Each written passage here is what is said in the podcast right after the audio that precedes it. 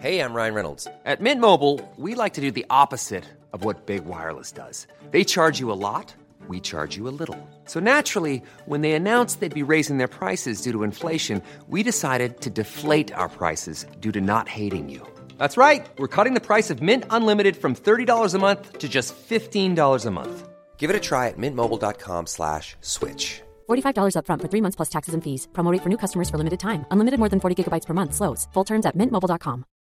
Millions of people have lost weight with personalized plans from Noom, like Evan, who can't stand salads and still lost 50 pounds.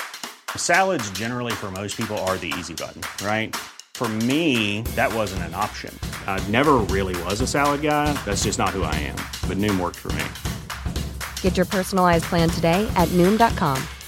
Real Noom user compensated to provide their story. In four weeks, the typical Noom user can expect to lose one to two pounds per week. Individual results may vary. The is it morning yet deal. How about now? Or now? Because morning time is McDonald's breakfast time. And that's the best time of all the times. Wake up with a little splash of sweetness. Get any size iced coffee from caramel to hazelnut to French vanilla for just 99 cents until 11 a.m. Price and participation may vary, cannot be combined with any other offer. Ba-da-ba-ba-ba. This is the smell of the leftover tuna fish sandwich you left in your lunchbox over the weekend in a wimpy trash bag. Wimpy, wimpy, wimpy! Blech! And this is the smell of that same sandwich in a hefty, ultra strong trash bag. Hefty, hefty, hefty! Ah, smell the difference? Hefty Ultra Strong has Arm & Hammer with continuous odor control, so no matter what's inside your trash, hmm, you can stay one step ahead of stinky. And for bigger jobs, try the superior strength of Hefty Large Black Bags. Salute e salve e benvenuti alla Storia d'Italia. No? Questa sera una bella diretta eh, per la prima volta in quattro, ragazzi. Eh? Non, ho, non, ho, mai fatto in quattro, quindi speriamo che eh, vada tutto la bene. Tetrarchia. Eh, la tetrarchia. Perfetto, Marco, perfetto. Adesso bisogna solo decidere chi è chi a questo punto. chi si Eh, prende con di me, con Diocleziano? me giochi facile. Eh vabbè, No, però attenzione, nella prima tetrarchia non puoi giocare, quindi nella prima tetrarchia mi devi dire chi prendi della prima tetrarchia, insomma. Il Va bene, padre allora di per rimanere in Costantino, famiglia, Massimiano, Massimiano. Massimiano, Certo. giusto, giusto, il papà di Massenzio mi sembra giusto. Diego, Fabio, voi che prendete? Mm, Costanzo Cloro. Fabio? Mi, mi ha fregato chi volevo. E, qui- e adesso ti, toccano- ti tocca uno tra Diocleziano e, e Galerio. Non potrei mai scegliere Diocleziano, no? Quindi di Galerio. Perfetto, mi avete lasciato il mio preferito, siete stati bravissimi perché io invece adoro Diocleziano, quindi va bene. e qui, come dicevamo con Marco, noi siamo, siamo abbiamo amici diversi, ma siamo amici tra di noi, diceva Marco. Eh, io ho allora, qualcosina da rimproverargli. eh. lo so, lo so. Allora, innanzitutto cominciamo ad avere qu- qualcuno, vi ringrazio, benvenuti. Ehm, ovviamente, se avete domande, commenti, eccetera, potete farli, lasciateceli e noi eh, risponderemo in diretta. Eh, buonasera Stanislao, anche a te. Ehm, allora, eh, il, diciamo, innanzitutto vorrei fare un piccolo giro di presentazioni e poi mh, farò una piccola introduzione su quello che è il vostro lavoro. Quindi vorrei solo una piccola giro di presentazioni, chi siete e come vi siete ritrovati. Chi comincia? Vai, Ma comincio io. Vai Diego. vai, vai Allora, Diego. bu- buonasera a tutti, io sono Diego Serra, sono un ricercatore in materie prevalentemente storico-giuridiche. Come ci siamo ritrovati? Ci siamo ritrovati quando, dovendo organizzare un bel seminario giuridico sulla tetrarchia, Eh, eccola. improvvisamente ci siamo imbattuti. La- tutto cominciò, io chiesi a Marco, mh, con cui avevamo già avviato dei contatti, ma conosci dei documenti giuridici sull'imperatore Massenzio? Allora che Marco mi rispose, no, nulla c'è giunto di Massenzio.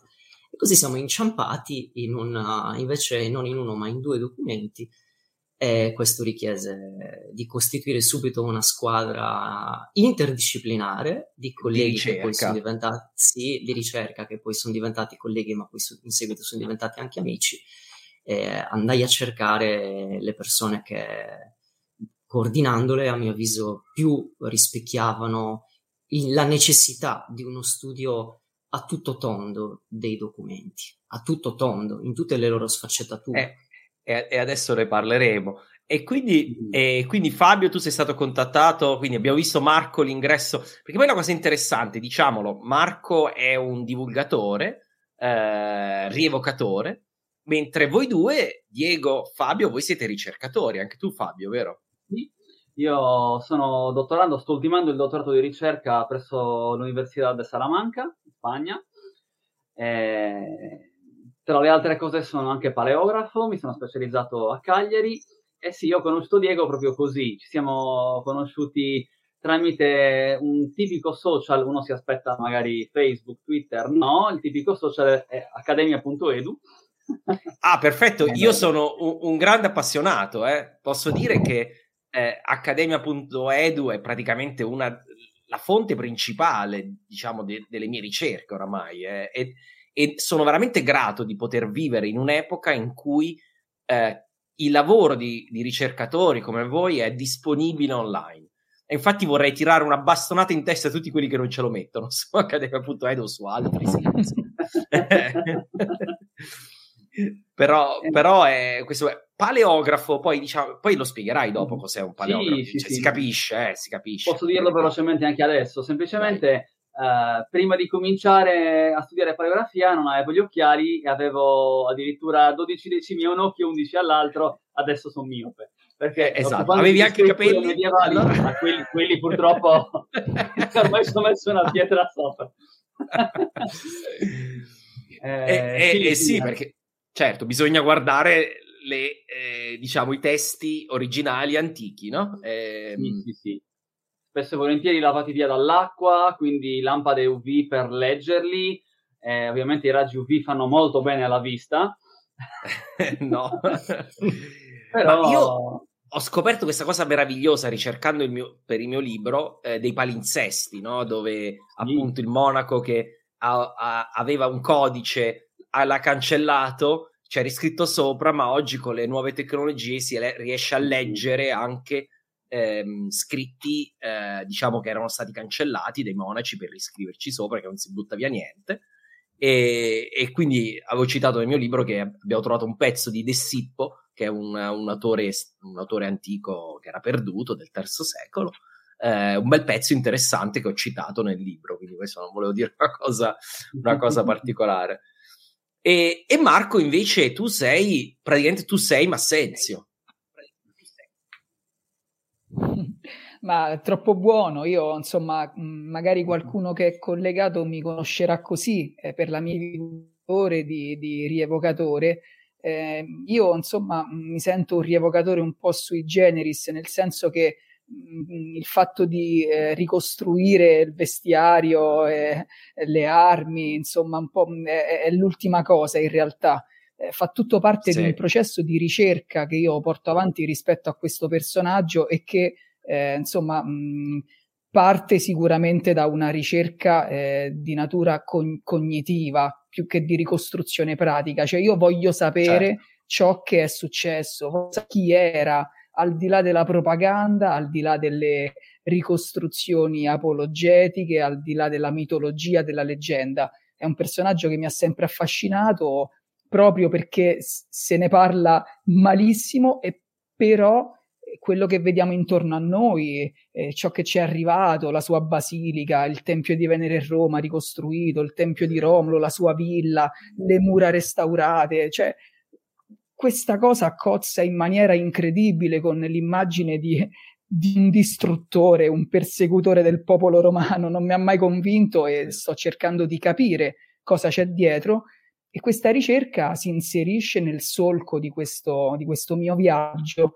Io ringrazio infinitamente eh, Diego, Fabio e anche Alessandro, che è il quarto di noi che non può essere qui stasera, perché hanno riconosciuto in una certa misura eh, mia conoscenza del periodo del personaggio e mi hanno dato l'opportunità. Sì, se la vogliamo chiamare così, insomma, io cerco sempre di volare basso perché non sono, non sono un accademico, sono una persona che ci prova a studiare, ci prova a alzare un po' l'asticella di quello che fa. E loro mi hanno riconosciuto questa, questa cosa, io li ringrazio tantissimo, spero di esserne stato degno, insomma. Allora, voi dovete sapere che io, io, mi ritrovo tantissimo in quello che, che, ha detto Marco, perché anch'io non sono un accademico, ma anch'io ho, ho quel eh, ho, ho, quell'anelito, diciamo, a, a, a diciamo, a, ad aggiungere, diciamo, a diventare competente su, quel, su, su quello di, di, cui tratto. E quindi sono molto contento che, ehm, eh, che diciamo, da accademia e ricerca non accademica si siano unite in questo progetto. Insomma, se posso dirlo, è una cosa molto bella. Um, però andiamo al dunque, perché eh, oggi abbiamo annunciato una cosa particolare. Oggi non parliamo di, non facciamo divulgazione, ma facciamo proprio, stiamo proprio sulla cresta dell'onda della ricerca storica. Siamo proprio nel, nel punto, perché voi avete fatto un lavoro, come ha accennato Diego, su materiale inedito. È cosa che non capita tan- molto spesso di trovare materiale, nuovo materiale inedito, poi relativamente nuovo, poi ne parlerete, ma nuovo materiale inedito sul, um, su, su, sull'antichità. Quindi questo, e in più siamo tutti contenti quando è un materiale inedito, ma anche insignificante, perché è già una grande scoperta. Ma in più voi siete, voi siete incappati su materiale inedito su una questione cruciale, politicamente importante del, eh, dello sviluppo della storia romana. Anzi, io direi quasi della storia del, del, dell'Occidente, del Mediterraneo, insomma, un, un punto chiave della storia eh, romana. Eh, però prima di parlarne, allora noi parleremo, diciamo, faccio un piccolo spoiler, ma parleremo di, del ruolo di Massenzio verso il cristianesimo, non solo, non è l'unica cosa che avete toccato, ma è una, una, un argomento molto importante. Eh, vorrei però fare una, diciamo, un quadro preparatorio del, uh, della situazione di cui andremo a parlare, perché altrimenti non ci si capisce niente. Innanzitutto vorrei salutare anche tutti quelli che hanno salutato. Ciao Martin, Simone, Davide, Stefano, Nicola, insomma, grazie, benvenuti. Um, quindi volevo chiedervi um, di presentare un po' il, il quadro della seconda tetrarchia. Allora, sulla prima tetrarchia spero che eh, ci siamo tutti, nel senso sappiamo che la prima tetrarchia viene ehm, creata da Diocleziano, prima di Archia, poi tetrarchia, con i suoi vari colleghi. Diocleziano, il suo collega Augusto Massim, ehm, Massimia, Massimino, ehm, eh, viene ehm, eh, diciamo Massimiano, entrambi, Massimiano oh, beh, mi sono confuso. Massimiano e, Dio, e Diocleziano no. entrambi si dimettono e, i, eh, e quindi abbiamo la, la creazione della seconda tetrarchia. Vorrei che eh, ci parlaste di chi è il cast dei personaggi della seconda tetrarchia sì, se per i ragazzi va bene, mm, affronterei io questa domanda. E, ehm, diciamo che la tetrarchia, come tu hai scritto meravigliosamente nel tuo libro, nasce dall'esigenza di gestire un impero che eh, la crisi del terzo secolo aveva dimostrato essere ormai ingovernabile. Eh, data la vastità, data la pressione eh, della crisi economica, dell'inflazione, le pestilenze, ma soprattutto le invasioni, perché queste popolazioni, eh, diciamo che per tutto il primo, secondo secolo si erano rivelate gestibili, dormienti, improvvisamente si risvegliano ai confini, probabilmente sentono l'odore del sangue di un impero ferito e si, si volgono tutte all'attacco per azzannarlo da tutte le parti. Il più pericoloso di tutti è l'impero Sasanide che sorge dalle ceneri eh, di quello dei parti e sorge con una dinastia, quella Sasanide eh, iranica estremamente più aggressiva, motivo per cui l'asse del potere si sposta sempre più verso Oriente. Non solo è la parte più ricca, eh, non solo è la parte più civile, ma è la parte più esposta al pericolo esatto. di un'aggressione militare in, su vasta scala da parte di un impero potentissimo, forse addirittura forte come quello romano, se non di più. Per questo nel corso del III secolo viene a ehm, diciamo imporsi una eh, consuetudine che poi Diocleziano renderà strutturale, eh, ovvero sia quella di condividere il potere. Questo non lo fa solo Diocleziano, prima di lui l'aveva già fatto Marco Aurelio con Lucio Vero, su basi esatto. diverse, su basi di fratellanza. Successivamente lo si comincia a fare in base a necessità. Settimio Severo già condivide con Caracalla e Geta, Successivamente abbiamo i due Massimini, Massimino il Trace, Massimino il Giovane e tantissimi altri esempi, Filippo l'Arabo col figlio, eh, esatto. Decio con il regno etrusco, Valeriano, Gallieno, addirittura sotto Valeriano e Gallieno si forma una mini tetrarchia perché abbiamo Valeriano Gallieno, il figlio minore di Valeriano. Di Gallieno, sì, sì. Esatto, quindi si crea una sorta di mini collegio. Diocleziano capisce che quella è la strada, crea questa struttura, ma la differenza sostanziale è che non è una struttura che si fonda sulla parentela, ma è una struttura che si fonda sul miglior generale. Quindi è una struttura proprio d'aggiunta militare. Diocleziano nomina quello che ritiene il suo braccio destro, il suo luogotenente più eh, diciamo capace, lo nomina Augusto e come Cesari nomina i due eh, luogotenenti nella gerarchia militare sempre più affidabili, più fedeli, più leali, perché è proprio una struttura che è come una catena di comando militare. Questo è il principio esatto. che domina anche la seconda tetrarchia. Questo è il principio quindi che esclude i due figli, le, eh, diciamo, di due regnanti, il figlio di Massimiano Massenzio e il figlio di Tanso Cloro Costantino. Vengono esclusi perché? Perché il principio della tetrarchia è quello dell'obbedienza assoluta a capo. L'impero non può essere diviso in quattro parti dove ognuno fa quello che vuole, deve essere amministrativamente diviso in quattro parti per esigenze, ma ci deve essere un capo riconosciuto da tutti, seguito da tutti, con la lealtà che esige esatto. una gerarchia militare, di una giunta militare. E questo è il principio di Diocleziano per cui a ereditare il potere supremo del collegio è Galerio.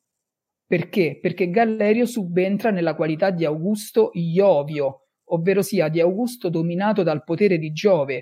E Giove è colui che legifera, è colui che armonizza il disordine, il caos celeste, il ca- il, trasforma il caos del mondo, del, dell'universo, lo trasforma col suo principio regolatore in un ordine celeste. Ercole, che ne è figlio, rappresenta quella forza esecutiva, quella forza esatto. eh, fisica, militare, quel braccio che serve a garantire, a preservare l'ordine cosmico e di riflesso l'ordine terreno. Pertanto Galerio riesce a influenzare sì, le decisioni Marco, di Diocleziano di, arrivando a scegliere. Dico sol, solo Concludo. una cosa che tu hai dato per scontato, eh. scusami, ma per, solo sì, per far capire. Tu. Gioviani ed, er- ed, Erculei ovviamente sono le, i, le titolature dei, delle, delle, due parti, diciamo, i Gioviani sono quelli del, dell'Oriente, gli Erculei dell'Occidente e abbiamo un Augusto e un Cesare in entrambi. Quindi abbiamo un Augusto Gioviano,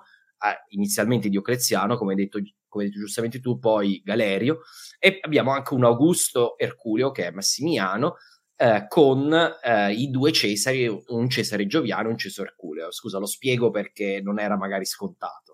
Assolutamente, assolutamente. Sostanzialmente il, il, il, potere, eh, il, potere, vero, il potere di legiferare, ecco lo ius dicendi sul quale torneremo più tardi, cioè il potere di emanare leggi spetta sostanzialmente a Diocleziano, formalmente sì. sulla carta anche a Massimiano. Però sì. Diocleziano gode di una maggiore auctoritas, e non è contestabile questa autoritas. Noi lo, lo, vedremo meglio in seguito questo principio. I due Cesari sono grosso modo degli amministratori, degli amministratori che non godono di una iniziativa politica autonoma, ma devono riflettere esatto. quelle che sono le decisioni degli Augusti su un territorio talmente vasto dove gli Augusti non possono arrivare e quindi demandano che le loro decisioni vengano applicate per tramite di questi loro secondi in comando.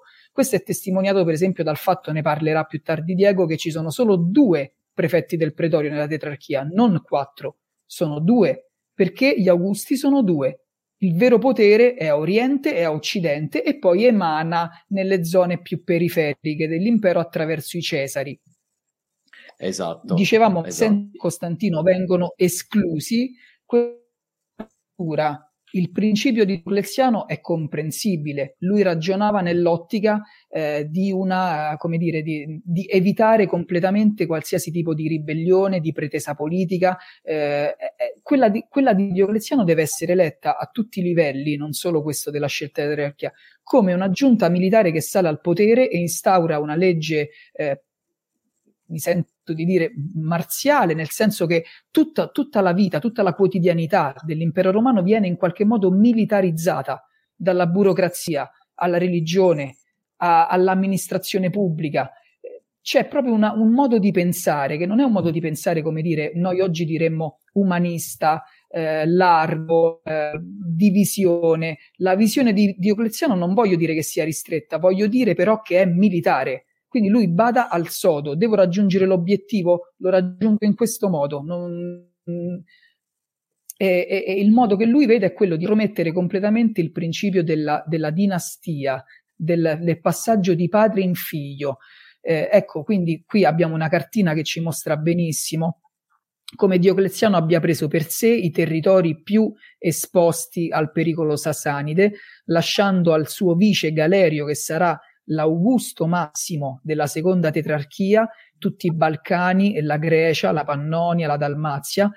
Massimiano Augusto era la controparte di sostanzialmente i due territori più importanti sotto di lui erano l'Italia e l'Africa, ma l'Augusto dell'Occidente possiede anche Spagna. Attenzione, perché questo cambierà da Costantino in poi. Costantino farà la, la prefettura delle Gallie che ingloberà Britannia, Gallia e Spagna. In epoca tetrarchica esatto. non era così. La Spagna era pertinenza dell'Augusto, mentre al Cesare spettavano soltanto la Britannia e la Gallia.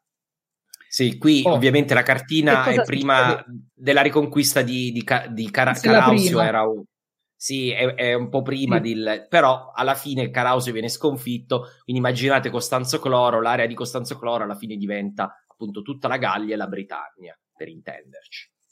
Sì, esatto, esatto. Quindi, ah, poi tra l'altro la, la riconquista della Britannia, minimo excursus di 5 secondi, ci dà proprio l'esempio di come funzionava la tetrarchia. Costanzo Cloro interviene esatto. in Britannia da Cesare di Massimiano, ma interviene con l'aiuto del prefetto del pretorio di Massimiano, quindi conducendo esatto. anche delle truppe di Massimiano. E Massimiano e non tempo, solo, Massimiano va sulla frontiera più, renana. Esatto. La frontiera renana, esattamente, gli tampona eh, la frontiera da eventuali incursioni dei barbari che potrebbero approfittare dell'assenza dell'imperatore eh, dominante in Gallia, diciamo. Quindi c'è proprio sì. un gioco di squadra. Questo gioco di squadra Diocleziano esatto. non poteva rischiare che venisse messo a repentaglio da eh, personalismi o da ambizioni eh, dei singoli. Ecco il motivo per cui esclude Costantino e Massenzio. Questo crea un problema gravissimo però perché nella storia di Roma non era mai successo che un figlio naturale venisse estromesso dalla successione al trono. È stata la prima volta da quando l'impero è stato fondato, quindi è stata una cosa che ha fatto uno scalpore, una eco enorme eh, non soltanto in quelli che sono stati esclusi, ma anche in tutto il seguito di persone che c'erano intorno, di gerarchi, di generali, dei soldati, senatori, chiunque è rimasto scioccato perché si dava per scontato che un figlio succedesse al padre, perché questo era l'uso comune da secoli.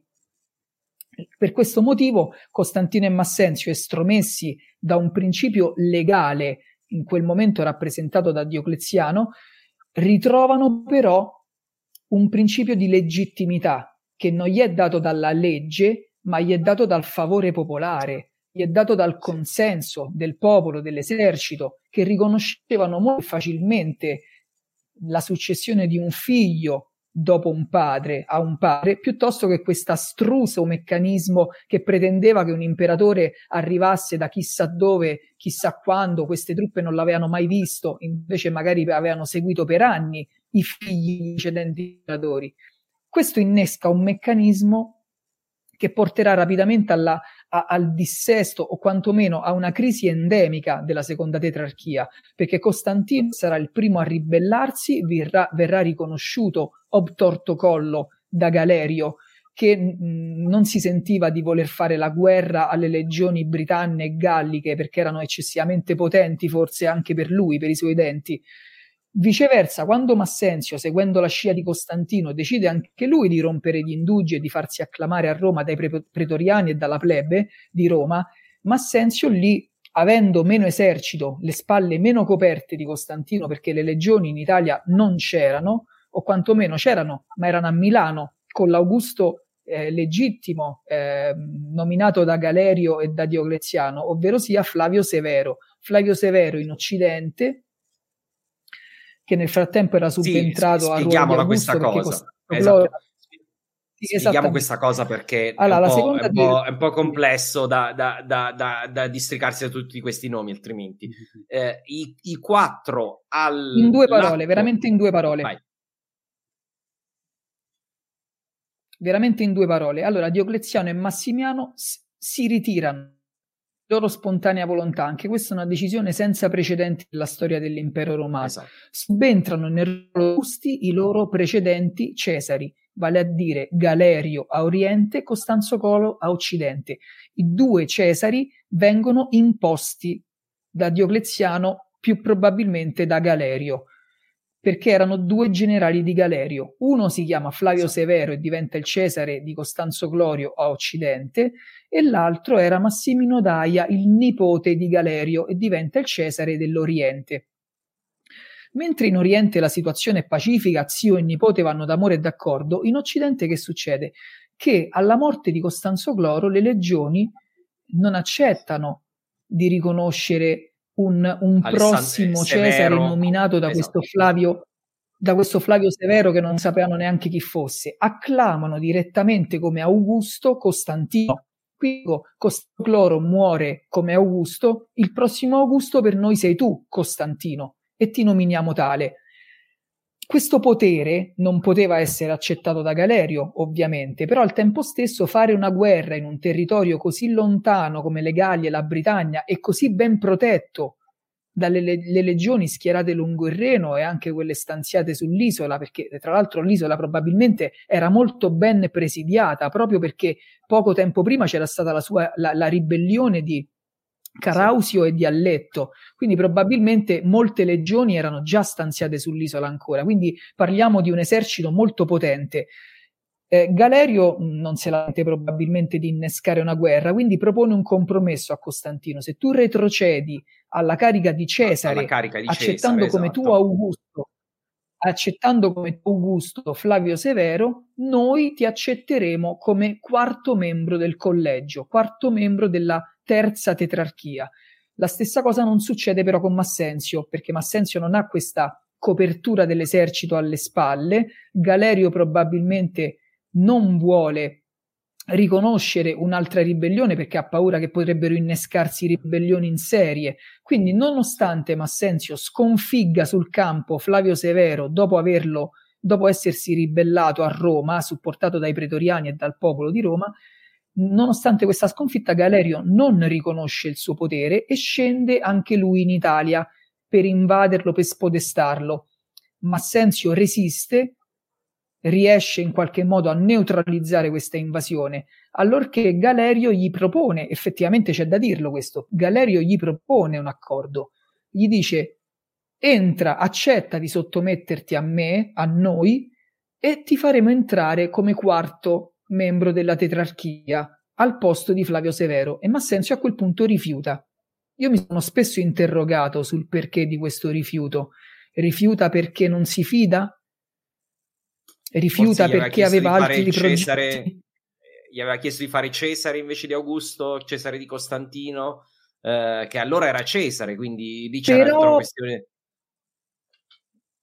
io, io credo che, che, che Valerio gli abbia Augusto perché, perché sconfiggendo Vabbè, Flavio dai. Severo noi abbiamo una, una, vera e propria Vabbè, non ci dilunghiamo Vabbè, dai, troppo. Comunque, non ci dilunghiamo è... troppo perché se no non arriviamo al, al, punto. Però un'altra cosa di cui dobbiamo sì. parlare è eh, la questione, diciamo, eh, vol- di cui volevo parlare, un po' la questione dei, religiosa anche e delle grandi persecuzioni. Vuoi, vuoi fare il quadro breve di dove ha origine e come impatta anche la seconda tetrarchia eh, la questione della, delle, della cosiddetta grande persecuzione. Guarda, ehm, cederò la parola a uno dei miei colleghi su questo, non perché non voglia parlarne, mi farebbe molto piacere, però è importante inquadrarla già dal punto di vista dell'ottica del lavoro che noi siamo andati poi a fare. Perfetto. E Perfetto. Posso, posso dire a livello di mera introduzione, a livello di mera introduzione, posso dire che per quasi vent'anni i cristiani non rappresentano un problema per Diocleziano, probabilmente ha, aveva altre priorità. Esatto.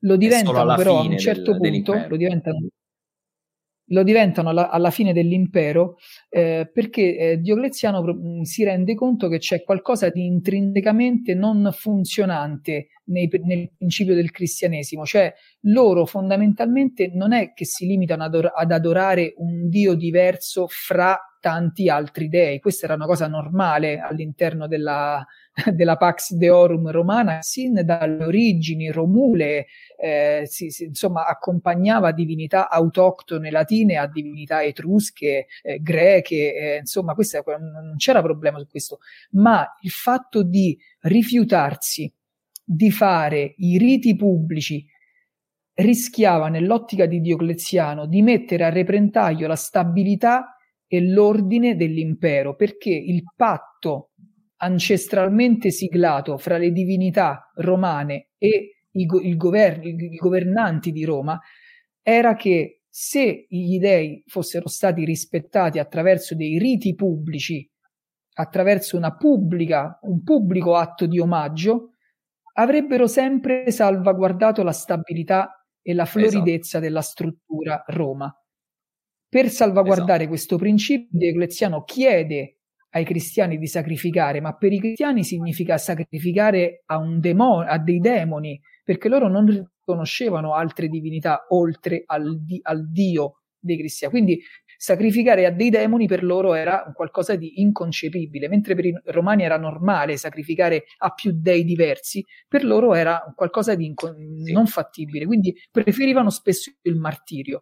Diocleziano cerca di trattenersi il più possibile dal, cre- dal, creare nuovi martiri inizialmente, ma poi succede esatto. qualcosa. Lascio la parola a qualcun altro. Uh, vado io? Vai tu Diego, come vuoi? Sì, um, prima di spiegare l'impatto chiaramente di quello che furono gli, gli editi persecutori e quindi lasciare la parola ai colleghi, bisogna fare una premessa su quali, almeno che cosa è, qual era il principio chiave che mosse la serie di provvedimenti. Esatto, e, perché è una serie. Esatto, è una serie di provvedimenti e dicendo anche il principio chiave bisogna dire che uno dei problemi principali nell'esporre la persecuzione eh, risponde sostanzialmente a tre domande. Chi, come e dove. Chi eh, eh, sostanzialmente vorrebbe dire chi, di chi è la paternità di questa escalation, come adesso subito vedremo dei provvedimenti, come, attraverso cioè quale provvedimento, di quale natura giuridica, che tipo di provvedimento e dove soprattutto è l'efficacia territoriale di questi provvedimenti, cioè dove vennero applicati. Esatto. E uno potrebbe chiedersi, ma come mai ci si mette questi problemi? Ma come mai questi giuristi si mettono sempre questi problemi? Non è facile sapere chi, dove e come. Il problema no, non è facile perché a noi ad oggi non, giun- non c'è giunto il testo integrale neanche di uno di questi diti, ma noi li ricaviamo in base alla storiografia, quindi per fonti, per citazioni indirette di non giuristi, Eusebio di Cesarea, Lattanzio, Le Passione Sanctorum. Quindi noi non abbiamo testi tecnici, ma abbiamo citazioni, spesso anche contrastanti tra loro. E ehm, c'è un'eccezione, ci potrebbe essere un'eccezione di cui dirò in estrema sintesi. Un'eccezione di cui abbiamo dato atto nel, nel libro di cui oggi parleremo, eh, un provvedimento conservato nella biblioteca del Monte Athos, eh, il monastero Vatopedi. Uh, sì, questo provvedimento fantastico. adesso è in corso di studio, quindi non ci esprimeremo più di tanto, ma diremo due parole perché. Uno, perché se questo provvedimento, diciamo, una volta che l'analisi sarà conclusa, ce ne uh, testimonierà la genuinità, non solo ben ci esemplifica l'ideologia tetrarchica alla base delle persecuzioni e trova anche un eco uh, in ciò che hai scritto mh, nel bel volume per un pugno di barbari a proposito della, di, della ragione che ha spinto i tetrarchi eh, Diocleziano, Massimiano, poi vedremo forse anche Galerio, a questo tipo di provvedimenti. E la parola chiave, non, adesso non indugio più, la parola chiave, tu Marco nel libro l'hai ribadita, risponde al nome di fedeltà. Perché nella, nell'organizzazione di Diocleziano, nella riorganizzazione amministrativa e giuridica dell'impero, era assolutamente impensabile, anche in ambito religioso, che non ci fosse la fedeltà dal livello, noi diremmo modernamente, apicale della pubblica amministrazione, dal dirigente, dal dicastero, anzi diremmo modernamente dal, dal, dal, dal livello di governo, sì, dal livello sì. di governo fino ai livelli più bassi, e cioè dove tu poi eh, citi anche il caso di Crispina, io dirò due parole su questo per, cap- per, far capire a chi ci ascolta come hanno funzionato le persecuzioni. Quindi la parola chiave era la fedeltà che doveva essere assicurata giuridicamente su tutti i livelli dell'amministrazione. Quindi formalmente, quindi cosa abbiamo? Noi abbiamo, per far capire come funzionava una persecuzione, partiamo dal primo editto, il quello che diciamo è mh, mm, quello che mh, mm, proibì sostanzialmente è, è l'utilizzo dei testi sacri e andò a incidere distruggendoli i luoghi di culto, i luoghi, i luoghi religiosi uno si potrebbe anche chiedere, sì, ma che cos'è questo editto? Come, come, veniva, eh, come veniva circolarizzato in tutte queste regioni dell'impero? Non abbiamo le mail, non abbiamo le PEC. Bene, sostanzialmente sì. la fedeltà, che è un termine che ricorre in moltissimi documenti giuridici, in quasi mm-hmm. tutti i documenti tetrarchici, come si assicura? Si assicura con una grammata in greco, litteres, ci dice Latanzio, portate nella catena di comando dal grado più alto fino al livello più basso. Ed ecco che dal Maximus Augustus una letterina arriva non solo sì. al collega, perché questo dobbiamo anche dirlo, quando io ho detto il dove e il come, beh perché non era scontato, anche se Marco giustamente ha detto i, ehm, le varie catene di comando, la gerarchia piramidale, molti di questi magistrati avevano il, il, potere di fare il diritto, ma uno, noi diremmo modernamente, Diocleziano è il capo del collegio, dirige il collegio anche, e ne è il primo responsabile, anche se le leggi sì. sono emanate a nome di Diocleziano ha l'iniziativa legislativa, si potrebbe dire con, termine, con un termine moderno, poi vengono emanate anche dai colleghi, ma l'iniziativa legislativa aspetta Diocleziano. Esatto, e tu stesso nel libro infatti uh, rilevi, uh, quando si parla di persecuzioni, c'è una prova generale, l'editto contro i manichei, ed è una, esatto. un'interessantissima prova generale perché non solo racchiude l'ideo- l'ideologia tetrarchica che ritroviamo poi dirò due parole sul, sul, prove- sul, provvedimento contenuto nella biblioteca del Monte Athos, ma perché contiene una, una, un'informazione estremamente interessante che ci spiega come sono andate le persecuzioni, perché nella letterina di Diocleziano c'è scritto Iuliane carissime e noi sappiamo che se ci si rivolge a una carica magistratuale dell'Africa che non dovrebbe competere giuridicamente, ah, non dovrebbe rientrare nella giurisdizione a Diocleziano, beh, allora molti autori, molti giuristi dicono infatti che cosa avviene? Che spesso questi editti partono da Oriente e vanno anche nelle altre parti. Non a caso, noi per il primo editto e questo è, risponde al chi come dove noi sappiamo dalle fonti che Diocleziano manda ad Maximianum e a Costanzo il testo delle litere affinché, affinché facciano eadem, la stessa identica cosa. Identica cosa. Primo editto. Andiamo, in, andiamo avanti, andiamo in escalation, perché poi abbiamo provvedimenti sempre più, più duri, esatto. Più duri, abbiamo le confische, abbiamo le torture. Non è chiaro se nel terzo editto che prevede l'amnistia per tutti coloro che abiurano la fede cristiana, cristiana ci sia anche qualcosa di più, forse ci sono perché, torture. Perché Diego aveva fatto arrestare, io mi ricordo, aveva fatto arrestare il clero, però assolutamente diciamo, diciamo, lo Stato romano non era strutturato per arrestare e tenere le persone in carcere Quindi esatto. la, la, soluzione che trovano poi è di scarcerarli, ma solo se, diciamo, fanno apostasia in un termine cristiano, mm-hmm. cioè abiurano la religione. Cosa che, che, Diego poi creerà anche dei problemi. Magari ne parliamo dopo, non voglio interrompere il tuo, il, il tuo concetto, insomma, però questo era, era, importante. Quindi abbiamo il terzo di scarcerazione con Abiura e poi abbiamo il quarto, no? Eh, abbiamo il quarto che è un grande interrogativo, perché tra la fine del, del, um, tra la fine del 303 e gli inizi del 304 noi abbiamo un grande punto interrogativo. Noi non sappiamo di preciso cosa succede, perché esatto. Diocleziano di ritorno da Roma, dalla celebrazione, se non sbaglio, dei vicennali, accade malato. E esatto. sta molto male, al punto che qualcuno addirittura, se non ricordo male, Latanzio dice, ci dice quasi non si può muovere quest'uomo. E qui c'è il problema del chi, c'è il problema del chi. chi. Chi lo fa, quello che dovrebbe essere l'editto il più grave dal punto di vista delle conseguenze, perché qui l'ordine alla catena dei magistrati che si trovano ad applicare il diritto, nelle, quindi nelle, nei, nei casi applicativi degli editti persecutori precedenti, quindi nei processi, tu citi Crispina nel libro, dobbiamo immaginarci un processo davanti a, a un giudice, a un magistrato, potrebbe essere un governatore, esatto. potrebbe essere il prefetto o un vicario, sono giudici come li possiamo diciamo vedere noi oggi nei tribunali, applicano che cosa? Applicano, applicano lo ius, le leggi che arrivano dall'alto e quindi abbiamo controversie dove abbiamo il magistrato si trova davanti cristiani accusati di non aver ottemperato ai provvedimenti di legge. Ed ecco che arriva un quarto editto, il più grave, il più grave, quello che combina la pena di morte. Chi lo fa questo editto? Se qualcuno dice ma sì, fu comunque Diocleziano fece in tempo, qualche altro dice no, non fu lui. C'è chi dice il Maximus Augustus, non potendo farlo lui perché era malato, l'avrebbe fatto il suo secondo in comando. Massimiano, che attenzione, Massimiano per chi ha studiato la figura di Massimiano a livello italiano ci sono studi molto interessanti.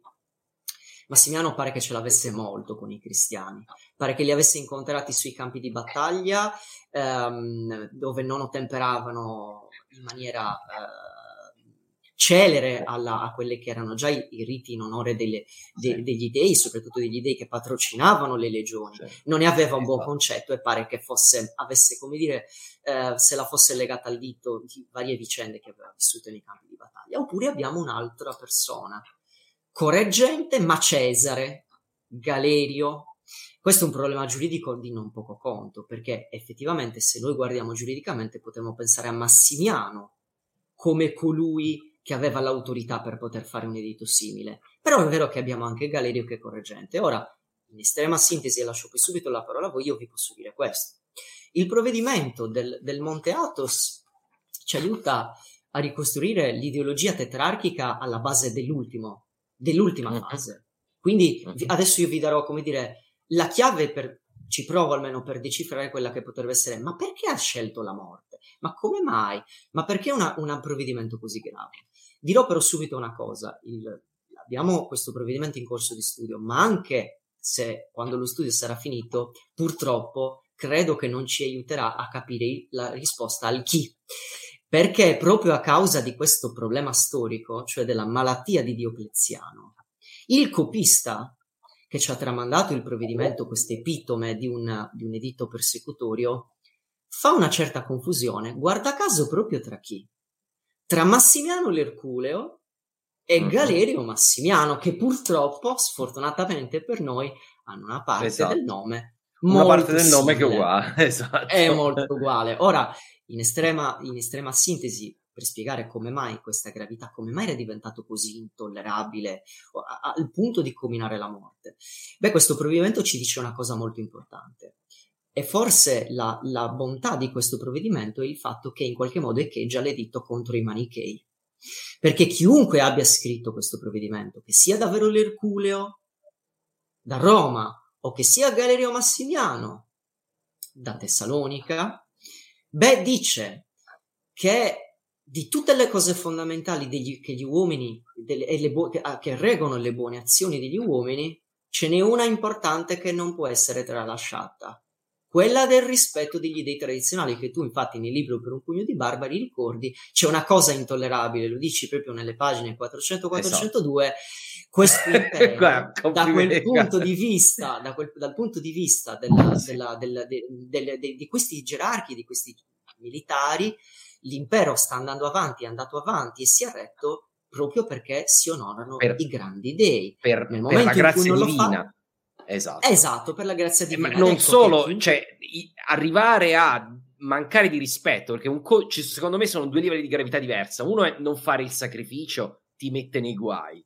Ma poi ti presenti dal giudice, dici gli dei non esistono, sono solo dei demoni, eccetera. Quella è, è l'aggravante ulteriore, che è la mancanza di rispetto che eh, può portare all'ira divina al, al, a, agli dei, io l, l'ho paragonato, insomma, beh, non, è, non me la sono inventata io, c'è cioè la citazione, ma è il potere come di una superpotenza e, e, e, che tu ti attrai l'ira di una superpotenza. Sei un piccolo paese di oggi e ti attrai l'ira, uccidi il console degli Stati Uniti, no? Eh, e, e, mancare di rispetto a, al rappresentante del, della divinità in questo senso. Quindi questa è l'aggravante esatto. ulteriore.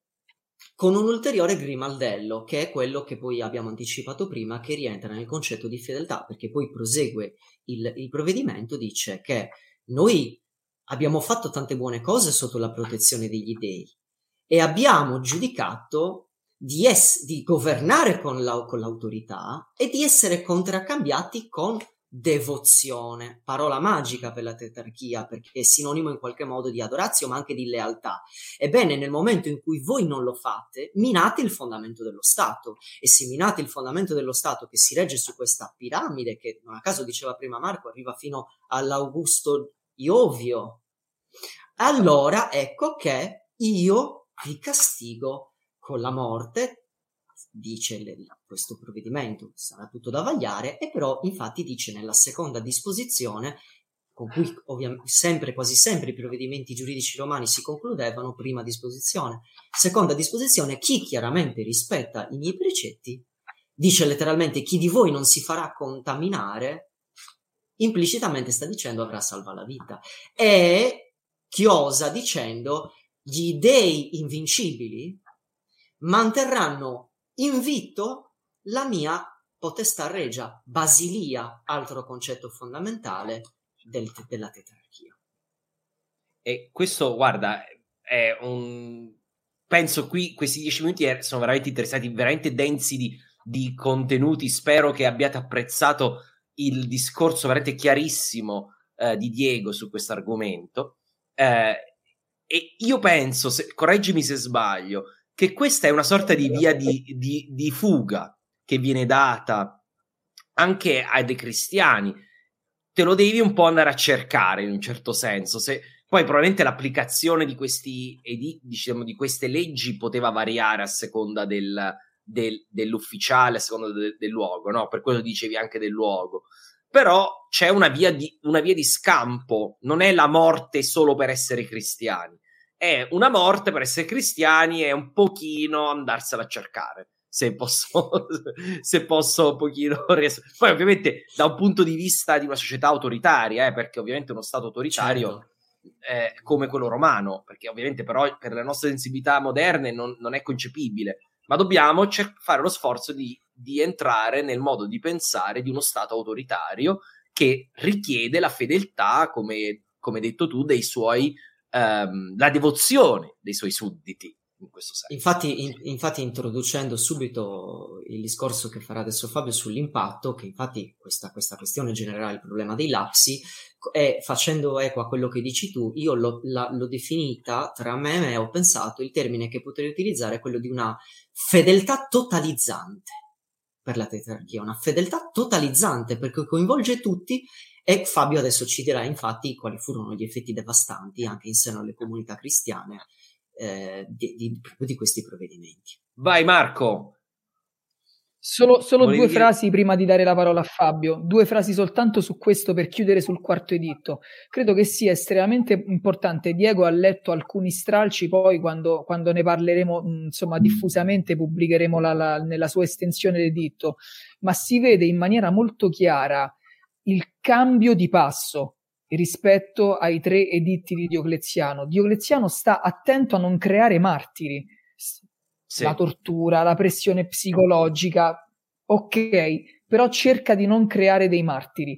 Non è stupido, sa benissimo che la persecuzione di Decio di 50 anni prima, 60 anni, ha, ha avuto effetti opposti a quelli opposti, che Decio si era esatto. proposto, a, opposti, quindi sa benissimo che i martiri sono la forza propulsiva vincente del cristianesimo, quello che gli permette di aumentare, di fare proselitismo all'infinito. Quindi Diocleziano ci sta molto attento perché ha una mente acuta.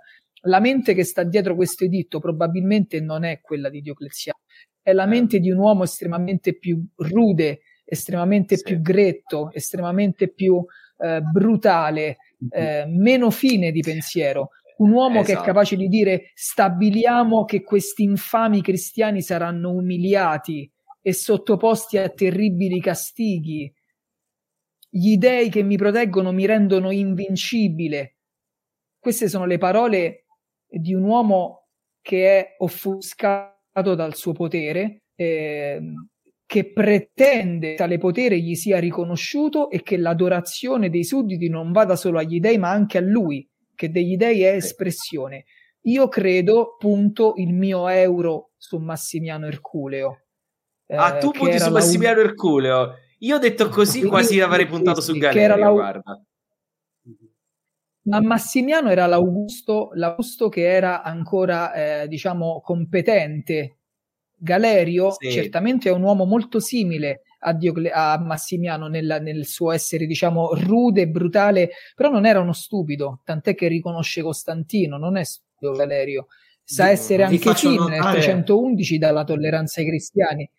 Sì, probabilmente esatto, esatto. Massimiano non l'avrebbe fatto nel 311. Eh, esatto. Vi faccio notare che infami è proprio quello che ricorre nelle, nelle, nelle, nell'editto contro i manichei, che sono chiamati proprio una setta infame, e ritorna questo termine. Sì, sì, sì, sì, sì, sì, è, è molto Addirittura, guarda, questo ci, cito solo questa, questa, ultima cosa e lascio la parola a Fabio. Noi nella Passio Maxime Secunde et Donatille abbiamo un mm-hmm. passo che è veramente eccezionale perché ci dice latino in quei giorni Massimiano e Gallieno, questo è un errore probabilmente del, del, compilatore della Passio, che non è che parliamo di grandi accademici, ok? I letterati sì, di sì, settimo, esatto. ottavo, nono secolo avevano dei grossi limiti, grossi limiti. Maximianus et Gale- Gallienus imperatores litteras miserunt per omne millam provinciam ut Christiani sacrificarent. Massimiano e Galerio probabilmente mandarono delle lettere per tutte le province affinché i cristiani fossero uccisi. Quindi noi abbiamo probabilmente Massimiano che si pone, approfitta, approfitta della debacle, della malattia di Diocleziano per porsi a, alla testa del collegio, spalleggiato dal facente uh-huh. funzione di Diocleziano, Galerio, spalleggiato, attenzione, Maximianus et Gallienus, e che Gale- è un errore evidente, potrebbe essere Galerius. Esatto. Vi rendete conto che cosa stia... Ecco, questo è fantastico, eh? ma credo che l'iniziativa di legge possa essere stata presa. Esatto, eh sì, questo è fantastico eh sì. che hai detto Marco, perché hai il primo che è probabilmente l'iniziatore, no? è Galerius, perché ovviamente qualcuno che poi deve fare eh, inoltrare rilanciare, rilanciare in tutto l'Oriente ci voleva comunque anche Galerio. E comunque qui stiamo arrivando a livelli veramente fini. Però voglio far parlare anche Fabio perché se no eh, e qui per, perché abbiamo anche una questione perché ora la persecuzione crea del, degli impatti importanti sulla Chiesa. Perché che, che ce ne voglia far sembrare la Chiesa dei secoli successivi, non tutti si sono pronti a essere martirizzati e a morire, anzi, probabilmente è una, una, sparuta minoranza. La stragrande maggioranza eh, ci tiene a campare. Quindi, qual è l'impatto? Allora, sia sulla questione, che poi vedremo, è un impatto su, sul lavoro che avete fatto voi. Spieghiamo cosa sono i lapsi e spieghiamo anche l'impatto sull'organizzazione della Chiesa a Roma, quello che era uno dei patriarcati, e che cosa succede durante la, eh, durante la tetrarchia e poi dopo quando, ehm, quando la situazione rientra. Ma sì, io parlerò un pochettino, come chi mi conosce lo sa, io salto un pochettino di qua, un po' di là, perché eh, mi piace, ma cercherò di non creare tro- eh, troppa confusione, insomma. Uh, parto dall'inizio, parto dal fatto che eh, all'interno della, della, Chiesa, da sempre, eh, praticamente dal, dal giorno, non dico uno della Chiesa, eh, è vero, e questo ce lo dico degli apostoli, che andava tutto d'amore d'accordo, tutti felici, tutti fratelli. Sappiamo che fin dall'inizio, eh, anche solo per capire, predichiamo ai giudei, proviamo a predicare anche boh, ai pagani, proviamoci. Ok, eh, già lì c'è stato bisogno di un concilio, il famoso concilio di Gerusalemme. Perché tutto questo? Beh, perché ci sono studi molto importanti Uh, ne cito uno fra tutti, sicuramente lo studio di, di Bart Ehrman, I cristianesimi perduti, che ben prima del nostro periodo ci racconta come eh, esistesse un gruppo che viene chiamato quello dei proto-ortodossi, che poi erano i cristiani per lo più dominanti, quelli che eh, erano maggiormente, diciamo così, eh, strutturati, che sono quelli che poi hanno eh, portato avanti nella storia eh, la linea che eh, arriva poi al nostro famoso grande scisma e tutto quanto. È la linea del partito, è la linea del partito, poi ci sono, ci sono i scismatici. Esatto. E ne abbiamo non sono scismatici, eh, hanno leggermente idee leggermente diverse, ma magari negli anni l- la loro esistenza si perde anche e rimane la versione principale, la, la diciamo ortodossa della linea di partito, insomma. Assolutamente, lì abbiamo un sacco di esempi. I cosiddetti libri apocrifi molto spesso eh, sono, non c'è nulla di segreto o di misterioso, ma in realtà sono testi che vengono prodotti proprio eh, da alcuni gruppi, famosi marcioniti, che sono della prima ora, gli eretici della prima ora, producono una cosiddetta lettera ai laodicesi, che di fatto non, non, è, non c'è pervenuta, e questo testo è un testo che indottrina verso, eh, verso questa eh, questa strada che ovviamente poi è stata dichiarata eretica proprio perché minoritaria. Ora, ehm, le persecuzioni. In tempo di persecuzioni si segue un'altra linea, sempre tornando indietro, che è quella dettata dalla grande apologetica cristiana, che comincia, direi, con Giustino, eh, Giustino che tra l'altro è martire, martirizzato nel eh, 160-165, abbiamo almeno due date diverse, ehm, ma Giustino in quanto eh, apologeta, nonché per il famoso dialogo con Trifone, naturalmente, dove fa polemica con il giudaismo.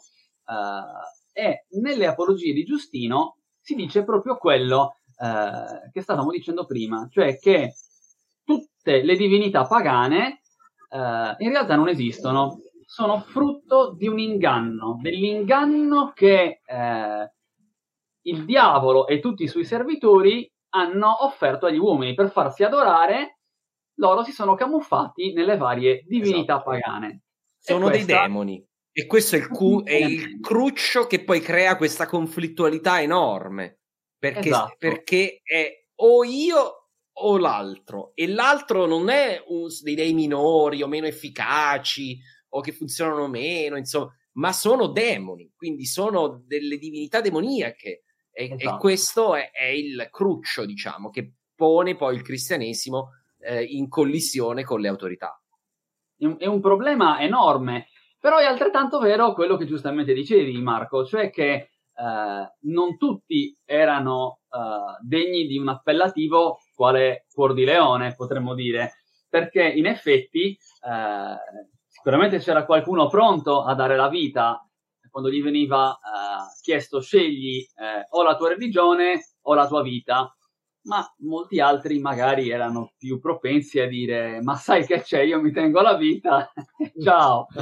Poi eh, chiederò, chiederò, perdono dopo. Eh, eh esatto.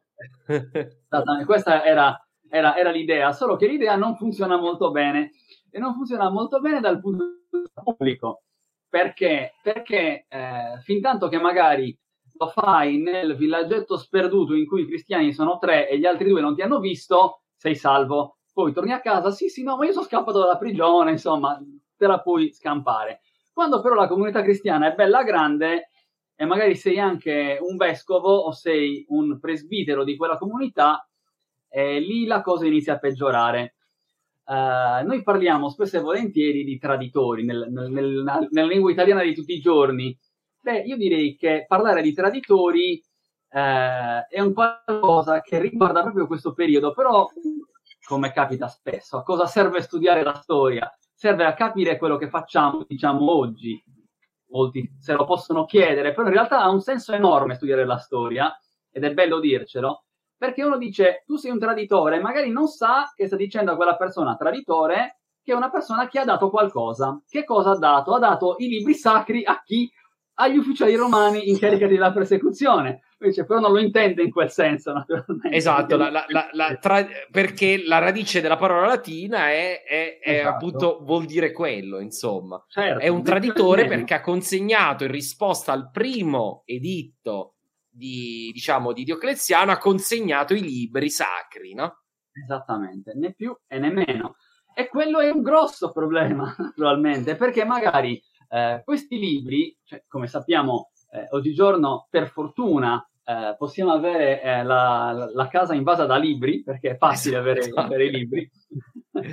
Mentre all'epoca era un po' più difficile, per avere un testo era necessario ovviamente eh, copiarlo, eh, per lo più il materiale scrittorio eh, era ovviamente riservato ai pochi che sapevano scrivere e soprattutto c'erano magari i papiri che bene o male erano di pregio minore rispetto alla carta o alla pergamena, ma erano molto più usati, ma il papiro, lo sappiamo, dura poco. Infatti abbiamo pochi te- libri papiracei sopravvissuti, penso a Nagammadi, penso a Sirico, per casi proprio uh, fortuiti, per condizioni climatiche specifiche, per processi tafonomici, quindi seppellimento, che hanno permesso uh, la salvaguardia. Involontaria di questi documenti, ma la maggior parte andavano perduti e già in antico era facile perderli. Quindi eh, chi possedeva i libri non erano sicuramente tutti coloro che erano cristiani. L'unico modo per avere eh, un accesso diretto immediato eh, alla, alla, parola di Dio era per l'appunto frequentare la Domus Ecclesiae o comunque partecipare alla funzione sacra, perché era il presbitero, meglio ancora l'episcopo che aveva i libri sacri.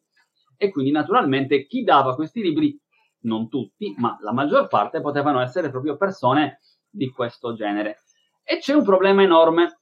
Perché c'è un problema enorme? Beh, perché se uno è un vescovo e decide a un certo punto di dimenticarsi di essere un vescovo, eh, però magari poi chiede scusa, dice ma sì, mi faccio perdonare, divento un lapso. È stato un lapsus, mettiamola così. Non è stato un lapsus. okay? Non volevo dire che non ci credo, però l'ho detto, vabbè, pazienza, ormai è andata. E quindi adesso magari, boh, prendo Tizio e gli dico che da adesso è cresimato. Problema, vale quella cresima? Quello è un problema molto grosso. Esatto. E, eh...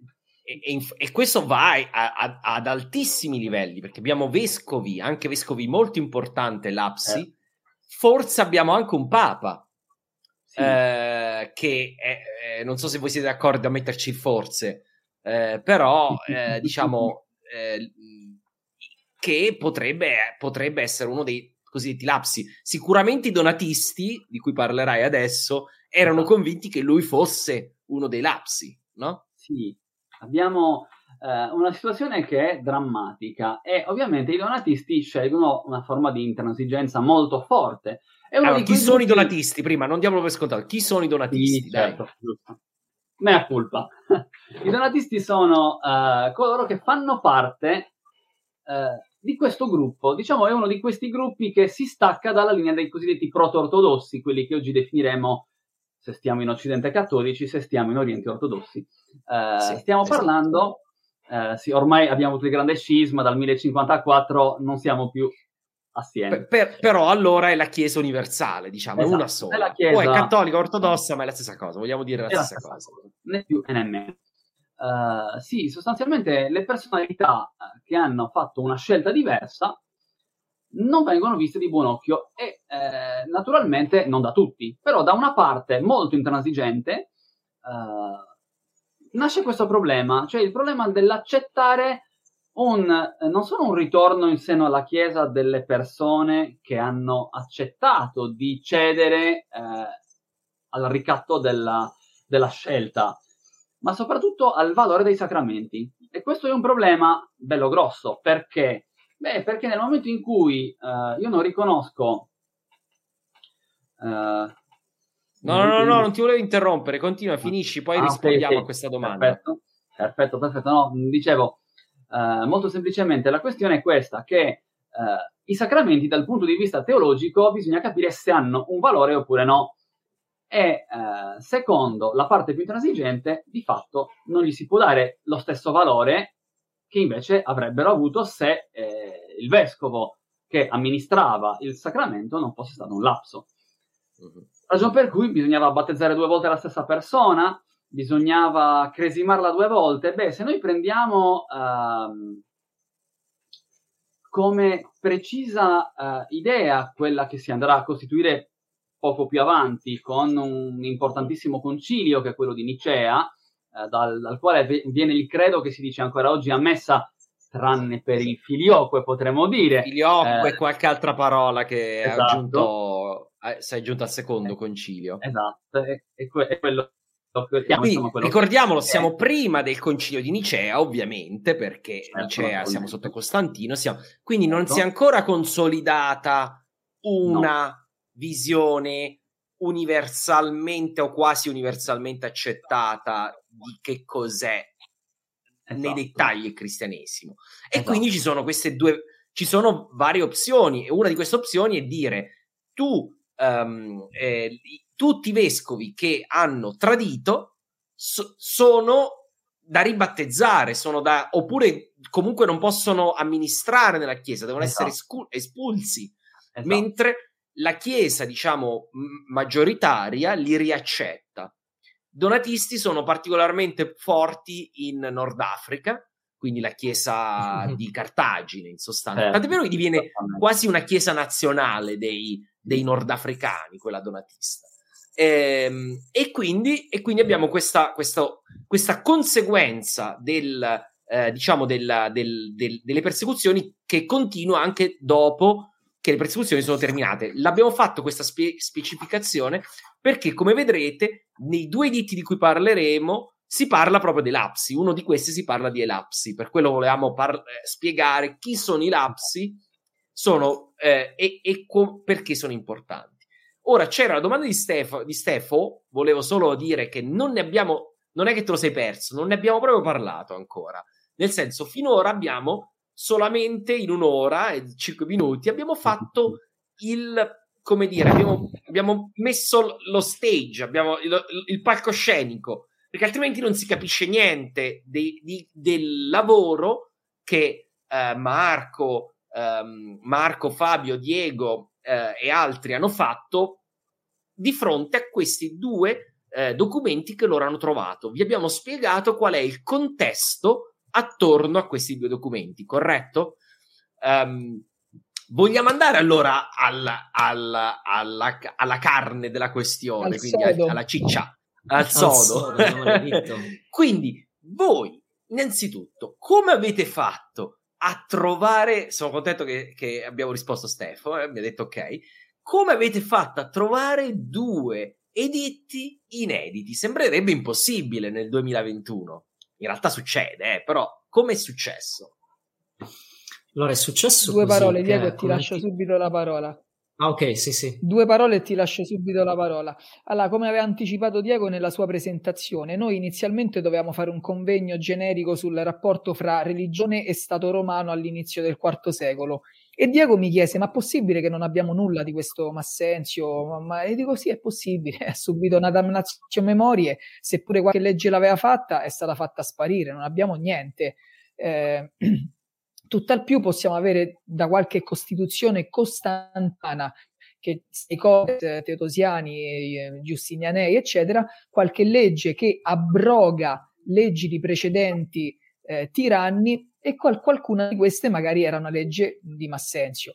Ci siamo messi a cercare un po' nei database delle principali eh, biblioteche italiane, così, sai, veramente una ricerca generica, cercando Massenzio, Maxentius, Maxentios, con le varie eh, italiano, greco, latino, eh, una ricerca di queste biblioteche digitalizzate, gli archivi digitalizzati, io ancora oggi, a distanza di più di un anno, non ci posso credere a quello che è successo. Sono saltate fuori questi due documenti.